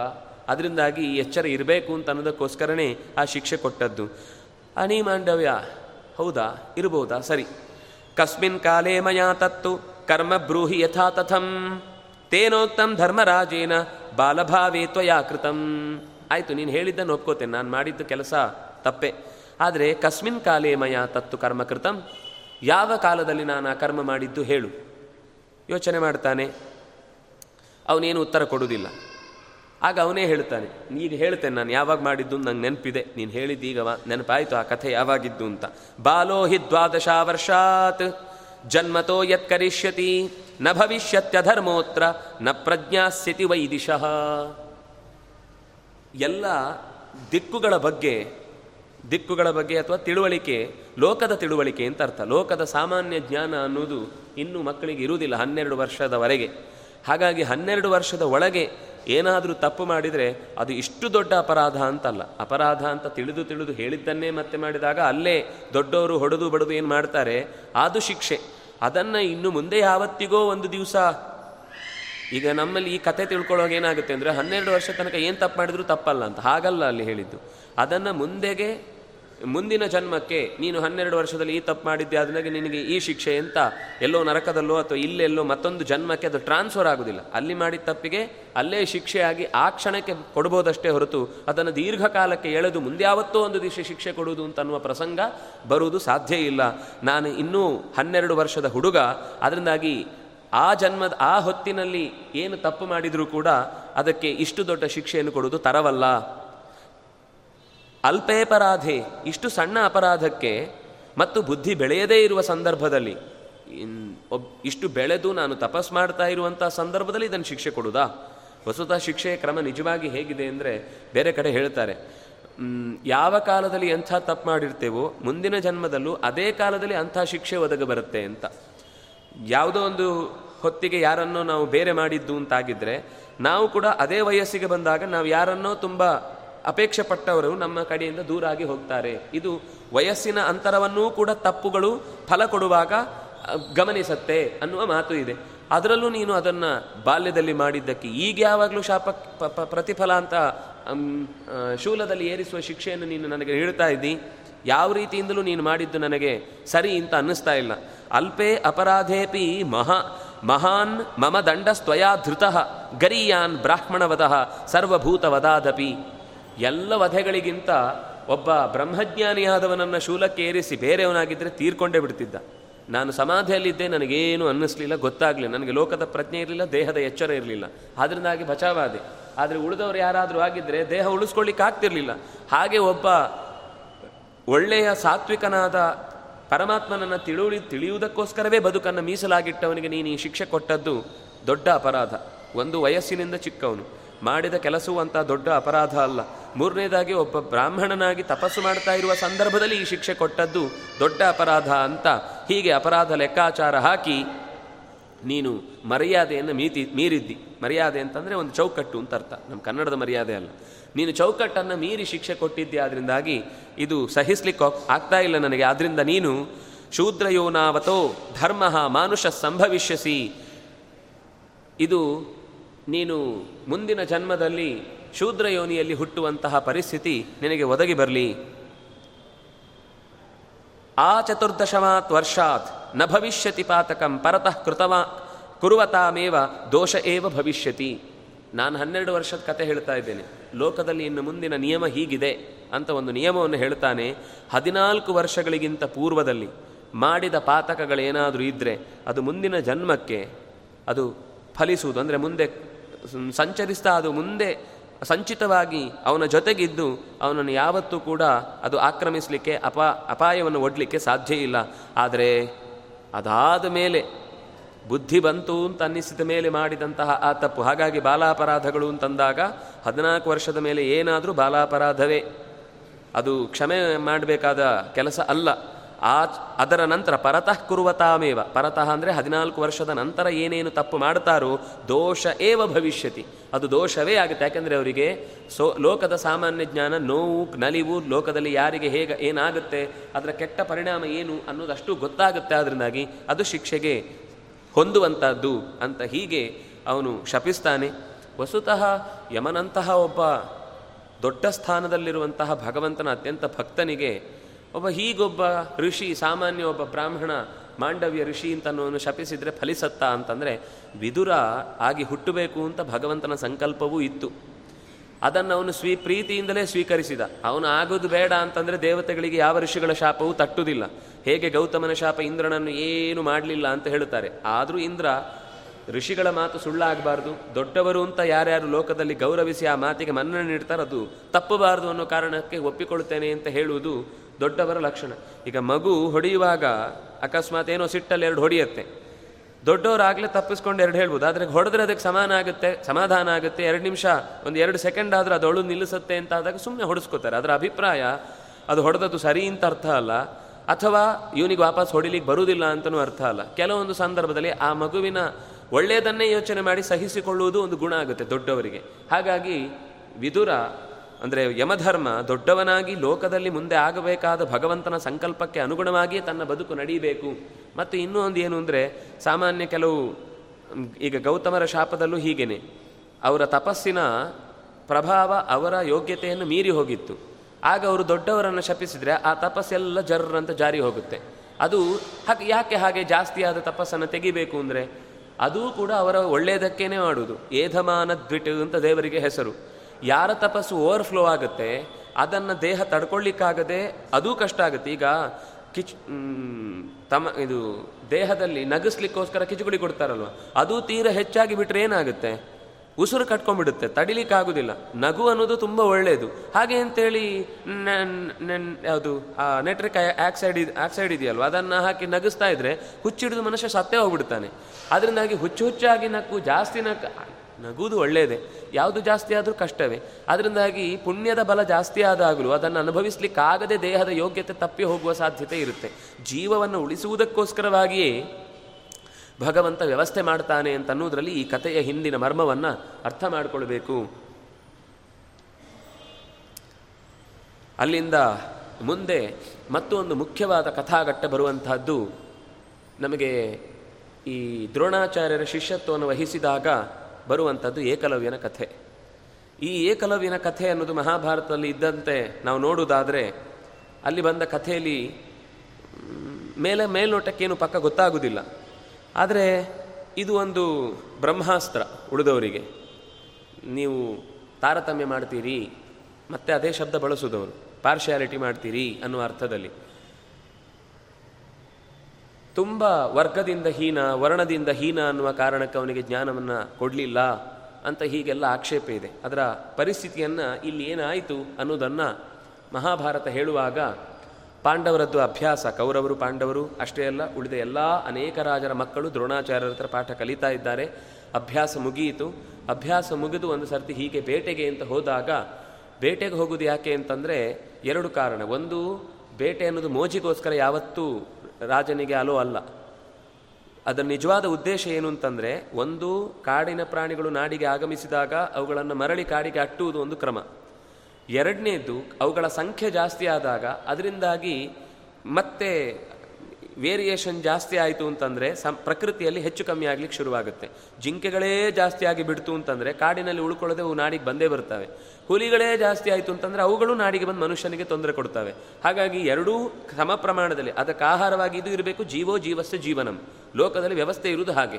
ಆದರೆ ಒಂದು ಜಾ ಪ್ರಾಣಿಯ ಸಂಖ್ಯೆ ಜಾಸ್ತಿ ಆದಾಗ ಅದು ಅವರಿಗೆ ಒಂದು ಪಾಠ ಕ್ಷತ್ರಿಯರಿಗೆ. ಏನು ಅಂದರೆ ಓಡ್ತಾ ಇರುವಂತಹ ಪ್ರಾಣಿಯನ್ನು ಗುರಿ ಹಿಡಿದು ಹೊಡಿಬೇಕು. ಅದು ಅವರಿಗೆ ಅಭ್ಯಾಸವೂ ಹೌದು. ಕಲಿಕೆಯ ಒಂದು ರೂಪ ಅದು. ಹಾಗೆ ಮೃಗಯ ಬೇಟೆಗೋಸ್ಕರವಾಗಿ ಹುಡುಕ್ತಾ ಹುಡುಕ್ತಾ ತಪ್ಪಿಸಿಕೊಳ್ಳುವ ಪ್ರಾಣಿಗೂ ಏಟು ಕೊಟ್ಟು ಯಾರು ಗೆಲ್ತಾನೋ ಅವನಿಗೆ ಶಸ್ತ್ರಾಭ್ಯಾಸ ಚೆನ್ನಾಗಾಗುತ್ತೆ. ಉಳಿದದ್ದು ನಾವು ಎಷ್ಟೇ ಗುರಿ ಹಿಡಿದು ಹೊಡೆದ್ರೂ ಯಾವಾಗಲೂ ಶತ್ರುಗಳು ನಿಂತೆ ಹೊಡಿ ಅಂತ ಕಾಯುವ ಸ್ಥಿತಿಯಲ್ಲಿ ಇರುವುದಿಲ್ಲ. ನಮ್ಮ ಇವತ್ತಿನ ಸಿನಿಮಾಗಳಲ್ಲಿ ಹಾಗಿರ್ಬೋದು ಅಷ್ಟೇ. ಅವನು ಹೊಡಿತಾನೆ ಅಂತ ತಕ್ಷಣ ಎದೆ ಕೊಟ್ಟು ನಿಂತ್ಕೋತಾನೆ, ಹೊಡೆಸ್ಕೊಂಡು ಸುಮ್ಮನೆ ಮಲಗ್ತಾನೆ. ಹಾಗಿರುವುದಿಲ್ಲ. ಯಾವಾಗಲೂ ಓಡುವವನ ವಿಷಯದಲ್ಲಿ ಬೆಕ್ಕಿಗಿಂತ ಇಲಿಯೇ ಜಾಸ್ತಿ ವೇಗವಾಗಿ ಯಾಕೆ ಯಾಕೆಂದರೆ ಇದಕ್ಕೆ ಆಹಾರದ ಯೋಚನೆ, ಅದಕ್ಕೆ ಜೀವದ ಯೋಚನೆ. ಹಾಗಾಗಿ ಜೀವದ ಯೋಚನೆ ಇರುವಂಥದ್ದಕ್ಕೆ ಹೆಚ್ಚು ಎಫರ್ಟ್ ಆಗ್ತಾ ಇರುತ್ತೆ. ಅಂಥ ಸಂದರ್ಭದಲ್ಲಿ ಅದನ್ನು ಹೊಡೆಯುವುದು ಅಂತುಂಟಲ್ವ? ಅದು ಸಾಮಾನ್ಯ ಸುಲಭ ಅಲ್ಲ. ಯಾಕೆಂದರೆ ಕ್ಷಣ ಕ್ಷಣಕ್ಕೂ ಅದರ ಮೂಮೆಂಟ್ ಚೇಂಜ್ ಆಗ್ತಾ ಇರುತ್ತೆ. ಅಂತಹ ಮೂಮೆಂಟುಗಳನ್ನೂ ಅರ್ಥ ಮಾಡಿಕೊಂಡು ಬಾಣ ಹೊಡೆಯುವುದು ಅಂತಿದೆಯಲ್ವ? ಈಗ ಚೆಂಡು ಎಸೆಯುವಾಗ ಕ್ರಿಕೆಟ್ನಲ್ಲಿ ನಿಜವಾದ ಎದುರುಗಡೆ ದಾಂಡಿಗ ಹೊಡೆಯುವವನು, ಅವನು ಕೊನೆಯ ಮೂಮೆಂಟಲ್ಲಿ ಬೆರಳನ್ನು ಹೇಗೆ ತಿರುಗಿಸ್ತಾನೆ ಅನ್ನೋದನ್ನು ನೋಡಿ ಇವನ ಹೊಡೆತದ ಯೋಚನೆಯನ್ನು ಮಾಡ್ತಾನೆ. ಅದು ಅವನ ಕಲೆ. ಅದೇ ಕಲೆ ಎದುರುಗಡೆ ಬಾಣ ಹೊಡೆಯುವವನಿಗೂ ಕೂಡ ಪ್ರಾಣಿಯ ಕೊನೆಯ ರಕ್ಷಣೆಯ ಮೂಮೆಂಟ್ ಯಾವ ರೀತಿ ಬದಲಾಗತ್ತೆ ಅಂತ ಗಮನಿಸಿ ಅದಕ್ಕೆ ಹೊಡಿಬೇಕಾದದ್ದು ಕ್ರಮ. ಹೀಗಾಗಿ ಆ ಹುಡುಗರಿಗೆಲ್ಲ ಅದೊಂದು ಶಿಕ್ಷಣದ ಕ್ರಮದಲ್ಲಿ ದ್ರೋಣಾಚಾರ್ಯರು ಕರ್ಕೊಂಡು ಹೋಗಿದ್ದಾರೆ. ಹೋಗಿ ಎಲ್ಲರೂ ಬಹಳ ದೂರ ದೂರದ ತನಕ ಬೇಟೆಯಾಡ್ತಾ ಬರಬೇಕಾದ್ರೆ ಮಧ್ಯದಲ್ಲಿ ಅವರಿಗೆ ಒಂದು ವಿಶಿಷ್ಟವಾದ ಘಟನೆ ಎದುರಾಯಿತು. ಏನಾಯಿತು ಅಂದರೆ ಅವರು ಹೋಗ್ತಾ ಇದ್ದ ಹಾಗೆಯೇ ಅವರ ಜೊತೆಗೆ ಬೇಟೆ ನಾಯಿಗಳು ಇದ್ವು. ಅದರಲ್ಲಿ ಒಂದು ಬೇಟೆ ನಾಯಿ ಸೀದಾ ಎಲ್ಲೋ ಕಾಡಿನ ಮಧ್ಯಕ್ಕೆ ಹೋಗಿದೆ. ಮಧ್ಯಕ್ಕೆ ಹೋದಾಗ ಅಲ್ಲಿ ಬೊಗಳುತ್ತಾ ಇತ್ತು. ಯಾಕೆಂದರೆ ಅದು ಅಪರಿಚಿತವಾದ ಯಾರೋ ವ್ಯಕ್ತಿ ಇಲ್ಲಿ ಇದ್ದಾನೆ ಅಂತ ಜೋರು ಬೊಗಳಿಕ್ಕೆ ಶುರು ಮಾಡಿತು. ಎಲ್ಲೋ ಹಿಂದೆ ದೂರದಲ್ಲಿ ಪಾಂಡವರಿದ್ದಾರೆ ಇದು ನಾಯಿಯೂ ಕೂಡ ಅದಕ್ಕೆ ಮೂಗು ಭಾರಿ ಚುರುಕಲ್ವಾ? ಹಾಗಾಗಿ ಇಲ್ಲಿ ಯಾರೋ ಇದ್ದಾರೆ ಅಂತ ಗುರುತಿಸಿ ಅದು ಬೊಗಳಿಕ್ಕೆ ಶುರು ಮಾಡಿತು. ಯಾರೂ ಕಾಣಲಿಲ್ಲ ಅದಕ್ಕೆ ಎದುರುಗಡೆಯಿಂದ. ಆದರೆ ಬೊಗಳಿಕ್ಕೆ ಶುರು ಮಾಡಿದಾಗ ಎಷ್ಟೋ ದೂರದಲ್ಲಿದ್ದಂತಹ ಆ ಕಡೆಯಿಂದ ಕೆಲಸ ಅಭ್ಯಾಸ ಮಾಡ್ತಾ ಇದ್ದಂತಹ ಒಬ್ಬ ಹುಡುಗ ಯಾವ ದಿಕ್ಕಿನಿಂದ ನಾಯಿ ಬೊಗಳಲಿಕ್ಕೆ ಶುರು ಮಾಡುತ್ತೋ ಆ ದಿಕ್ಕಿಗೆ ಸರಸರ ಅಂತ ಬಾಣ ಬಿಟ್ಟ. ಬಾಣ ಬಿಟ್ಟ ಅಂದರೆ ಒಂದು ಬಾಣ ಅದಕ್ಕೆ ಮೈಗೆ ತಾಗಲಿಲ್ಲ. ಅದು ಬೊಗಳ್ತಾ ಇದ್ದ ಬಾಯಿ ಒಳಗೆ ಬಿದ್ದಿದೆ. ಬಾಯಿ ಒಳಗೆ ಬಿದ್ದದ್ದು ಅದಕ್ಕಿಂತ ವಿಚಿತ್ರ ಆಶ್ಚರ್ಯ ಏನು ಅಂತಂದರೆ ಬಿದ್ದ ಬಾಣದ ಅಲಗು ಬಹಳ ಚೂಪಾಗಿತ್ತು. ಆದರೆ ಚೂಪಾದ ಅಲುಗಿನ ಒಂದು ಸಣ್ಣ ರೇಖೆಯೂ ಕೂಡ ಬಾಯಿಯ ಒಳಗಿನ ಮೃದು ಅಲ್ವಾ? ಬಾಯಿಯ ಒಳಗಿನ ಜಾಗ ಅತ್ಯಂತ ಮೃದು. ಆ ಮೃದುವಾದ ಜಾಗದಲ್ಲೂ ಕೂಡ ಒಂದು ಸಣ್ಣ ಗೀರು ಬಿ ಬಿದ್ದಿಲ್ಲ, ರಕ್ತ ಬಂದಿಲ್ಲ, ನೆತ್ತರು ಬಂದಿಲ್ಲ, ಬಾಯಿ ಮುಚ್ಚಿಬಿಟ್ಟಿದೆ. ಅದು ಬೊಗಳಿಕ್ಕಾಗದೆ ಊಳಿಡ್ಕೊಂಡು ವಾಪಸ್ ಬಂದಿದೆ ಪಾಂಡವರ ಹತ್ರ. ಇವರಿಗೆ ಮೊದಲು ಬಾಣ ತಾಗಿದ್ ನೋಡಿದಾಗ ಇದು ಬದುಕಿದ್ದೆ ಆಶ್ಚರ್ಯ ಅಂತ ಅನ್ಕೊಂಡ್ರು ಫಸ್ಟು ಬದುಕಿದ್ದೆ ಆಶ್ಚರ್ಯ ಅಂತ ನೋಡಿ ನಿಧಾನಕ್ಕೆ ಬಾಯಿಂದ ಬಾಣ ತೆಗಿತಾ ಇದ್ದಾರೆ. ನೋಡಿದರೆ ಬಾಯಿಯೊಳಗೆ ಒಂದು ಸಣ್ಣ ಗೀರು ಇಲ್ಲ. ಇದು ಅವರಿಗೆ ಇನ್ನೂ ಆಶ್ಚರ್ಯ ಆಯಿತು. ಏನಿದು? ಒಂದು ಬಾಣ ಬಿಡುವುದೇ, ಬಾಯಿಗೆ ಹುಡುಕಿ ಬಿಡುವುದೇ ಆಶ್ಚರ್ಯ. ಹುಡುಕಿ ಬಿಟ್ಟ ಬಾಣ ಒಂದು ಸಣ್ಣ ಗಾಯವನ್ನೂ ಮಾಡದೆ ಇಷ್ಟು ಚೆನ್ನಾಗಿ ಯೋಚಿಸಿದ್ದಾನೆ ಅಂತಂದರೆ ಇವನು ಸಾಮಾನ್ಯ ಬಿಲ್ಗಾರ ಅಲ್ಲ ಅಂತ ಯೋಚಿಸಿ ಅವರೆಲ್ಲರೂ ಹುಡುಕಿಕೊಂಡು ಬಂದರು. ಹುಡುಕಿಕೊಂಡು ಬಂದು ಮಾತಾಡ್ತಾರೆ. ಅವ್ರ ಎದುರುಗಡೆ ಒಬ್ಬ ವ್ಯಕ್ತಿ ನಿಂತಿರ್ತಾನೆ. ಅವನ ಹತ್ರ ಕೇಳ್ತಾರೆ, ಯಾರು ನೀನು? ಅಂತ. ಯಾರು ನೀನು ಅಂತ ಕೇಳಿದಾಗ ಅವರು ಹೇಳ್ತಾರೆ ನಿಷಾಧಾಧಿಪತೆ ವೀರ ಹಿರಣ್ಯ ಧನುಷ ಸುತಂ, ದ್ರೋಣ ಶಿಷ್ಯಂಚ ಮಾಂ ವಿತ್ತ ಧನುರ್ವೇದ ಕೃತ ಶ್ರಮಂ. ನಾನು ನಿಷಾಧಾಧಿಪತಿ ಹಿರಣ್ಯ ಧನುವಿನ ಮಗ, ಏಕಲವ್ಯ ಅಂತ ನನ್ನನ್ನು ಕರೀತಾರೆ. ನಾನು ದ್ರೋಣಾಚಾರ್ಯರ ಶಿಷ್ಯ ಅಂತ ಹೇಳ್ತಾನೆ ಎಲ್ಲರಿಗೂ ಆಶ್ಚರ್ಯ ಆಗುತ್ತೆ. ದ್ರೋಣಾಚಾರ್ಯ ಬೇರೆ ಬೇರೆ ಕಡೆಗೆ ತಮ್ಮ ಬ್ರ್ಯಾಂಚ್ ಓಪನ್ ಮಾಡಿದ್ದಾರಾ? ಏನು ಕತೆ? ಅವ್ರು ಯಾವಾಗಲೂ ಹೇಳಿದ್ದು, ನಾನು ಎಲ್ಲೂ ಏನು ಮಾಡಿಲ್ಲ. ಇದೇ ನಿಮಗೋಸ್ಕರ ಮಾತ್ರ ಈ ಪಾಠಶಾಲೆಯನ್ನು ಹಸ್ತಿನಾವತಿ ಆಸ್ಥಾನದಲ್ಲಿ ತೆಗೀತೇನೆ ಅಂತ ಹೇಳಿದ್ದು. ಇದು ನೋಡಿದರೆ ಇವನು ಮತ್ತೊಬ್ಬ ಹೇಳ್ತಾ ಇದ್ದಾನಲ್ಲ ಧನುರ್ವೇದೆ ಕೃತ ಶ್ರಮಂ ನಾನು ಧನುರ್ವೇದದಲ್ಲಿ ಬಹಳ ಚೆನ್ನಾಗಿ ಪಾರಿ, ಪರಿಣಿತಿಯನ್ನು ಹೊಂದಿದ್ದೇನೆ. ದ್ರೋಣಾಚಾರ್ಯರೇ ನನಗೆ ಪಾಠ ಮಾಡಿದ್ದು. ಇದಕ್ಕೆ ತುಂಬ ತಲೆಬಿಸಿ ಆಯಿತು. ಯೋಚನೆ ಬಂತು. ಯೋಚನೆ ಬಂದಾಗ ಹೋಗಿ ಈ ಹುಡುಗರಿಗೆಲ್ಲ ಸಿಟ್ಟು ಬಂತು. ಸಿಟ್ಟು ಬಂದ ತಕ್ಷಣ ದ್ರೋಣರ ಹತ್ರ ಹೋದರು. ದ್ರೋಣರ ಹತ್ರ ಹೋದರು. ಅರ್ಜುನನಿಗೆ ತುಂಬ ಬೇಜಾರಾಗಿತ್ತು. ಯಾಕೆಂದರೆ ಅವರು ಪ್ರತಿಜ್ಞೆ ಮಾಡಿದರು. ನಿನ್ನಂಥ ಬಿಲ್ಗಾರ ಜಗತ್ತಿನಲ್ಲಿ ಇನ್ನೊಬ್ಬ ಇಲ್ಲ ಅನ್ನುವಷ್ಟು ನಿನ್ನನ್ನು ಎತ್ತರದಲ್ಲಿ ಕೂಡಿಸ್ತೇನೆ. ಇದು ನನ್ನ ಮಾತು ಅಂತ ಹೇಳಿದರು. ಯಾಕೆ ಹೇಳಿತು ಅಂದರೆ, ಒಂದು ದಿವಸ ಗುರುದಕ್ಷಿಣೆ ಯಾರು ಕೊಡುತ್ತೀರಿ ಅಂತ ಕೇಳಿದಾಗ ಬೇರೆ ಯಾರು ಕೈ ಎತ್ತದೇ ಇದ್ದಾಗ ಅರ್ಜುನ ಒಬ್ಬನೇ ಕೈ ಎತ್ತಿದ್ದ. ಎತ್ತಿಸಿದ್ದು ಮಧ್ಯದಲ್ಲಿ ಪಕ್ಕದಲ್ಲಿ ಕೂತ ಭೀಮ, ಅದು ಬೇರೆ ಬಿಡಿ. ಆದರೆ ಕಂಡದ್ದು ಖುಷಿಯಾಗಿ ಅರ್ಜುನನ ಬಗ್ಗೆ ಬಹಳ ಮೊದಲಿನಿಂದಲೂ ಅಭಿಮಾನ ಜಾಸ್ತಿ ಇತ್ತು.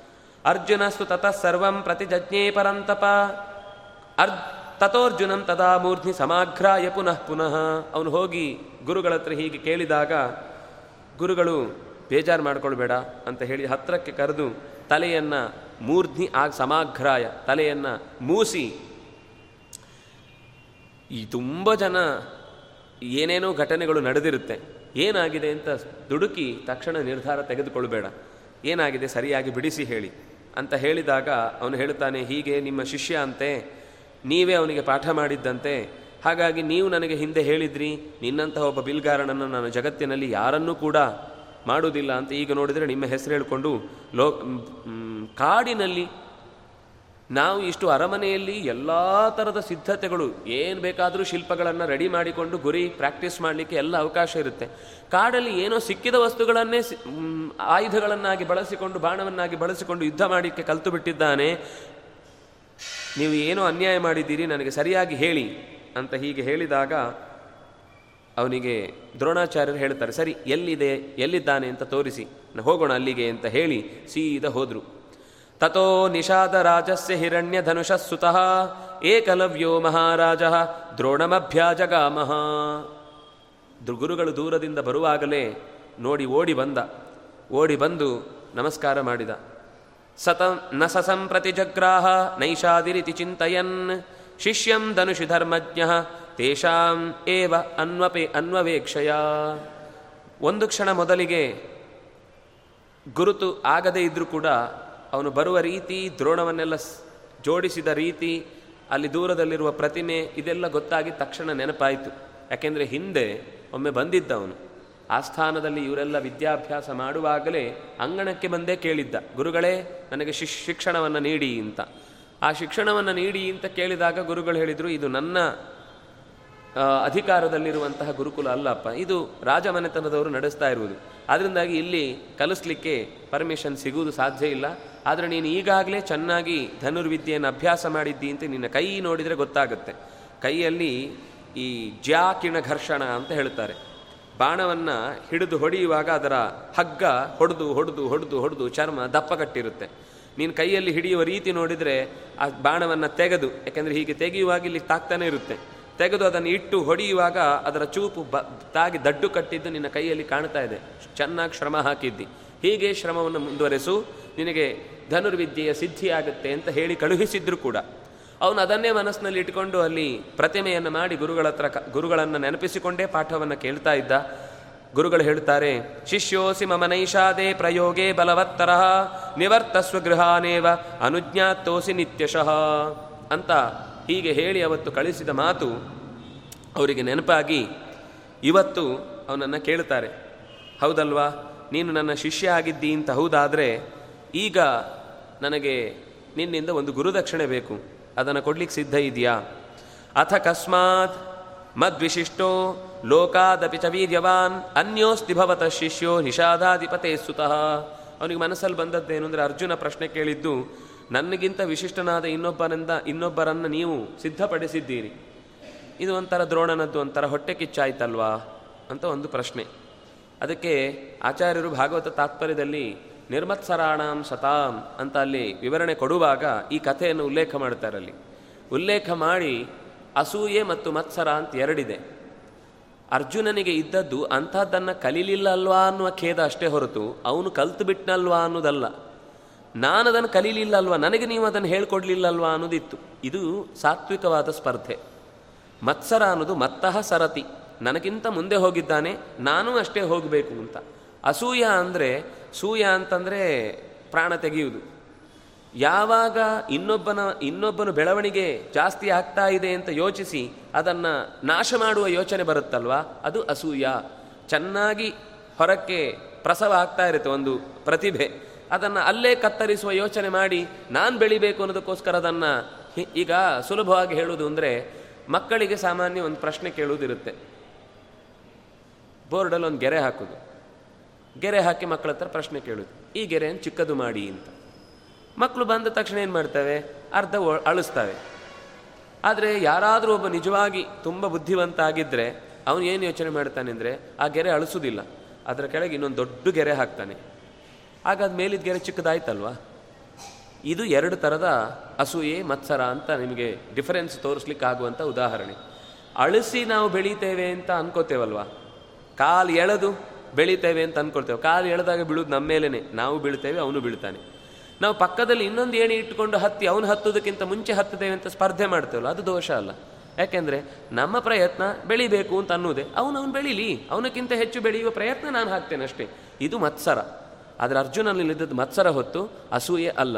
ದ್ರೋಣಾಚಾರ್ಯರಿಗೆ ತಕ್ಷಣ ನೆನಪಾಗಿದ್ದು ಹೌದು. ತ, ಅವನಿಗೆ ಕಲಿಸ್ಲಿಕ್ಕೆ ಆಗಲಿಲ್ಲ ಅನ್ನೋದು. ಆದರೆ ಹಾಗಾದರೆ ಯಾಕೆ ಇವನ ಬೆರಳನ್ನು ತೆಗಿಬೇಕಾಯಿತು? ಇದು ಪ್ರಶ್ನೆ. ಎಲ್ಲರಿಗೂ ಇವತ್ತು ದೊಡ್ಡ ಪ್ರಶ್ನೆ ಅದೇ. ಏನಂದ್ರು ದ್ರೋಣಾಚಾರ್ಯರು ಮಾಡಿದ್ದು ಮೋಸ ಅಂತ. ಆದರೆ ಒಂದು ಮಾತಿದೆ.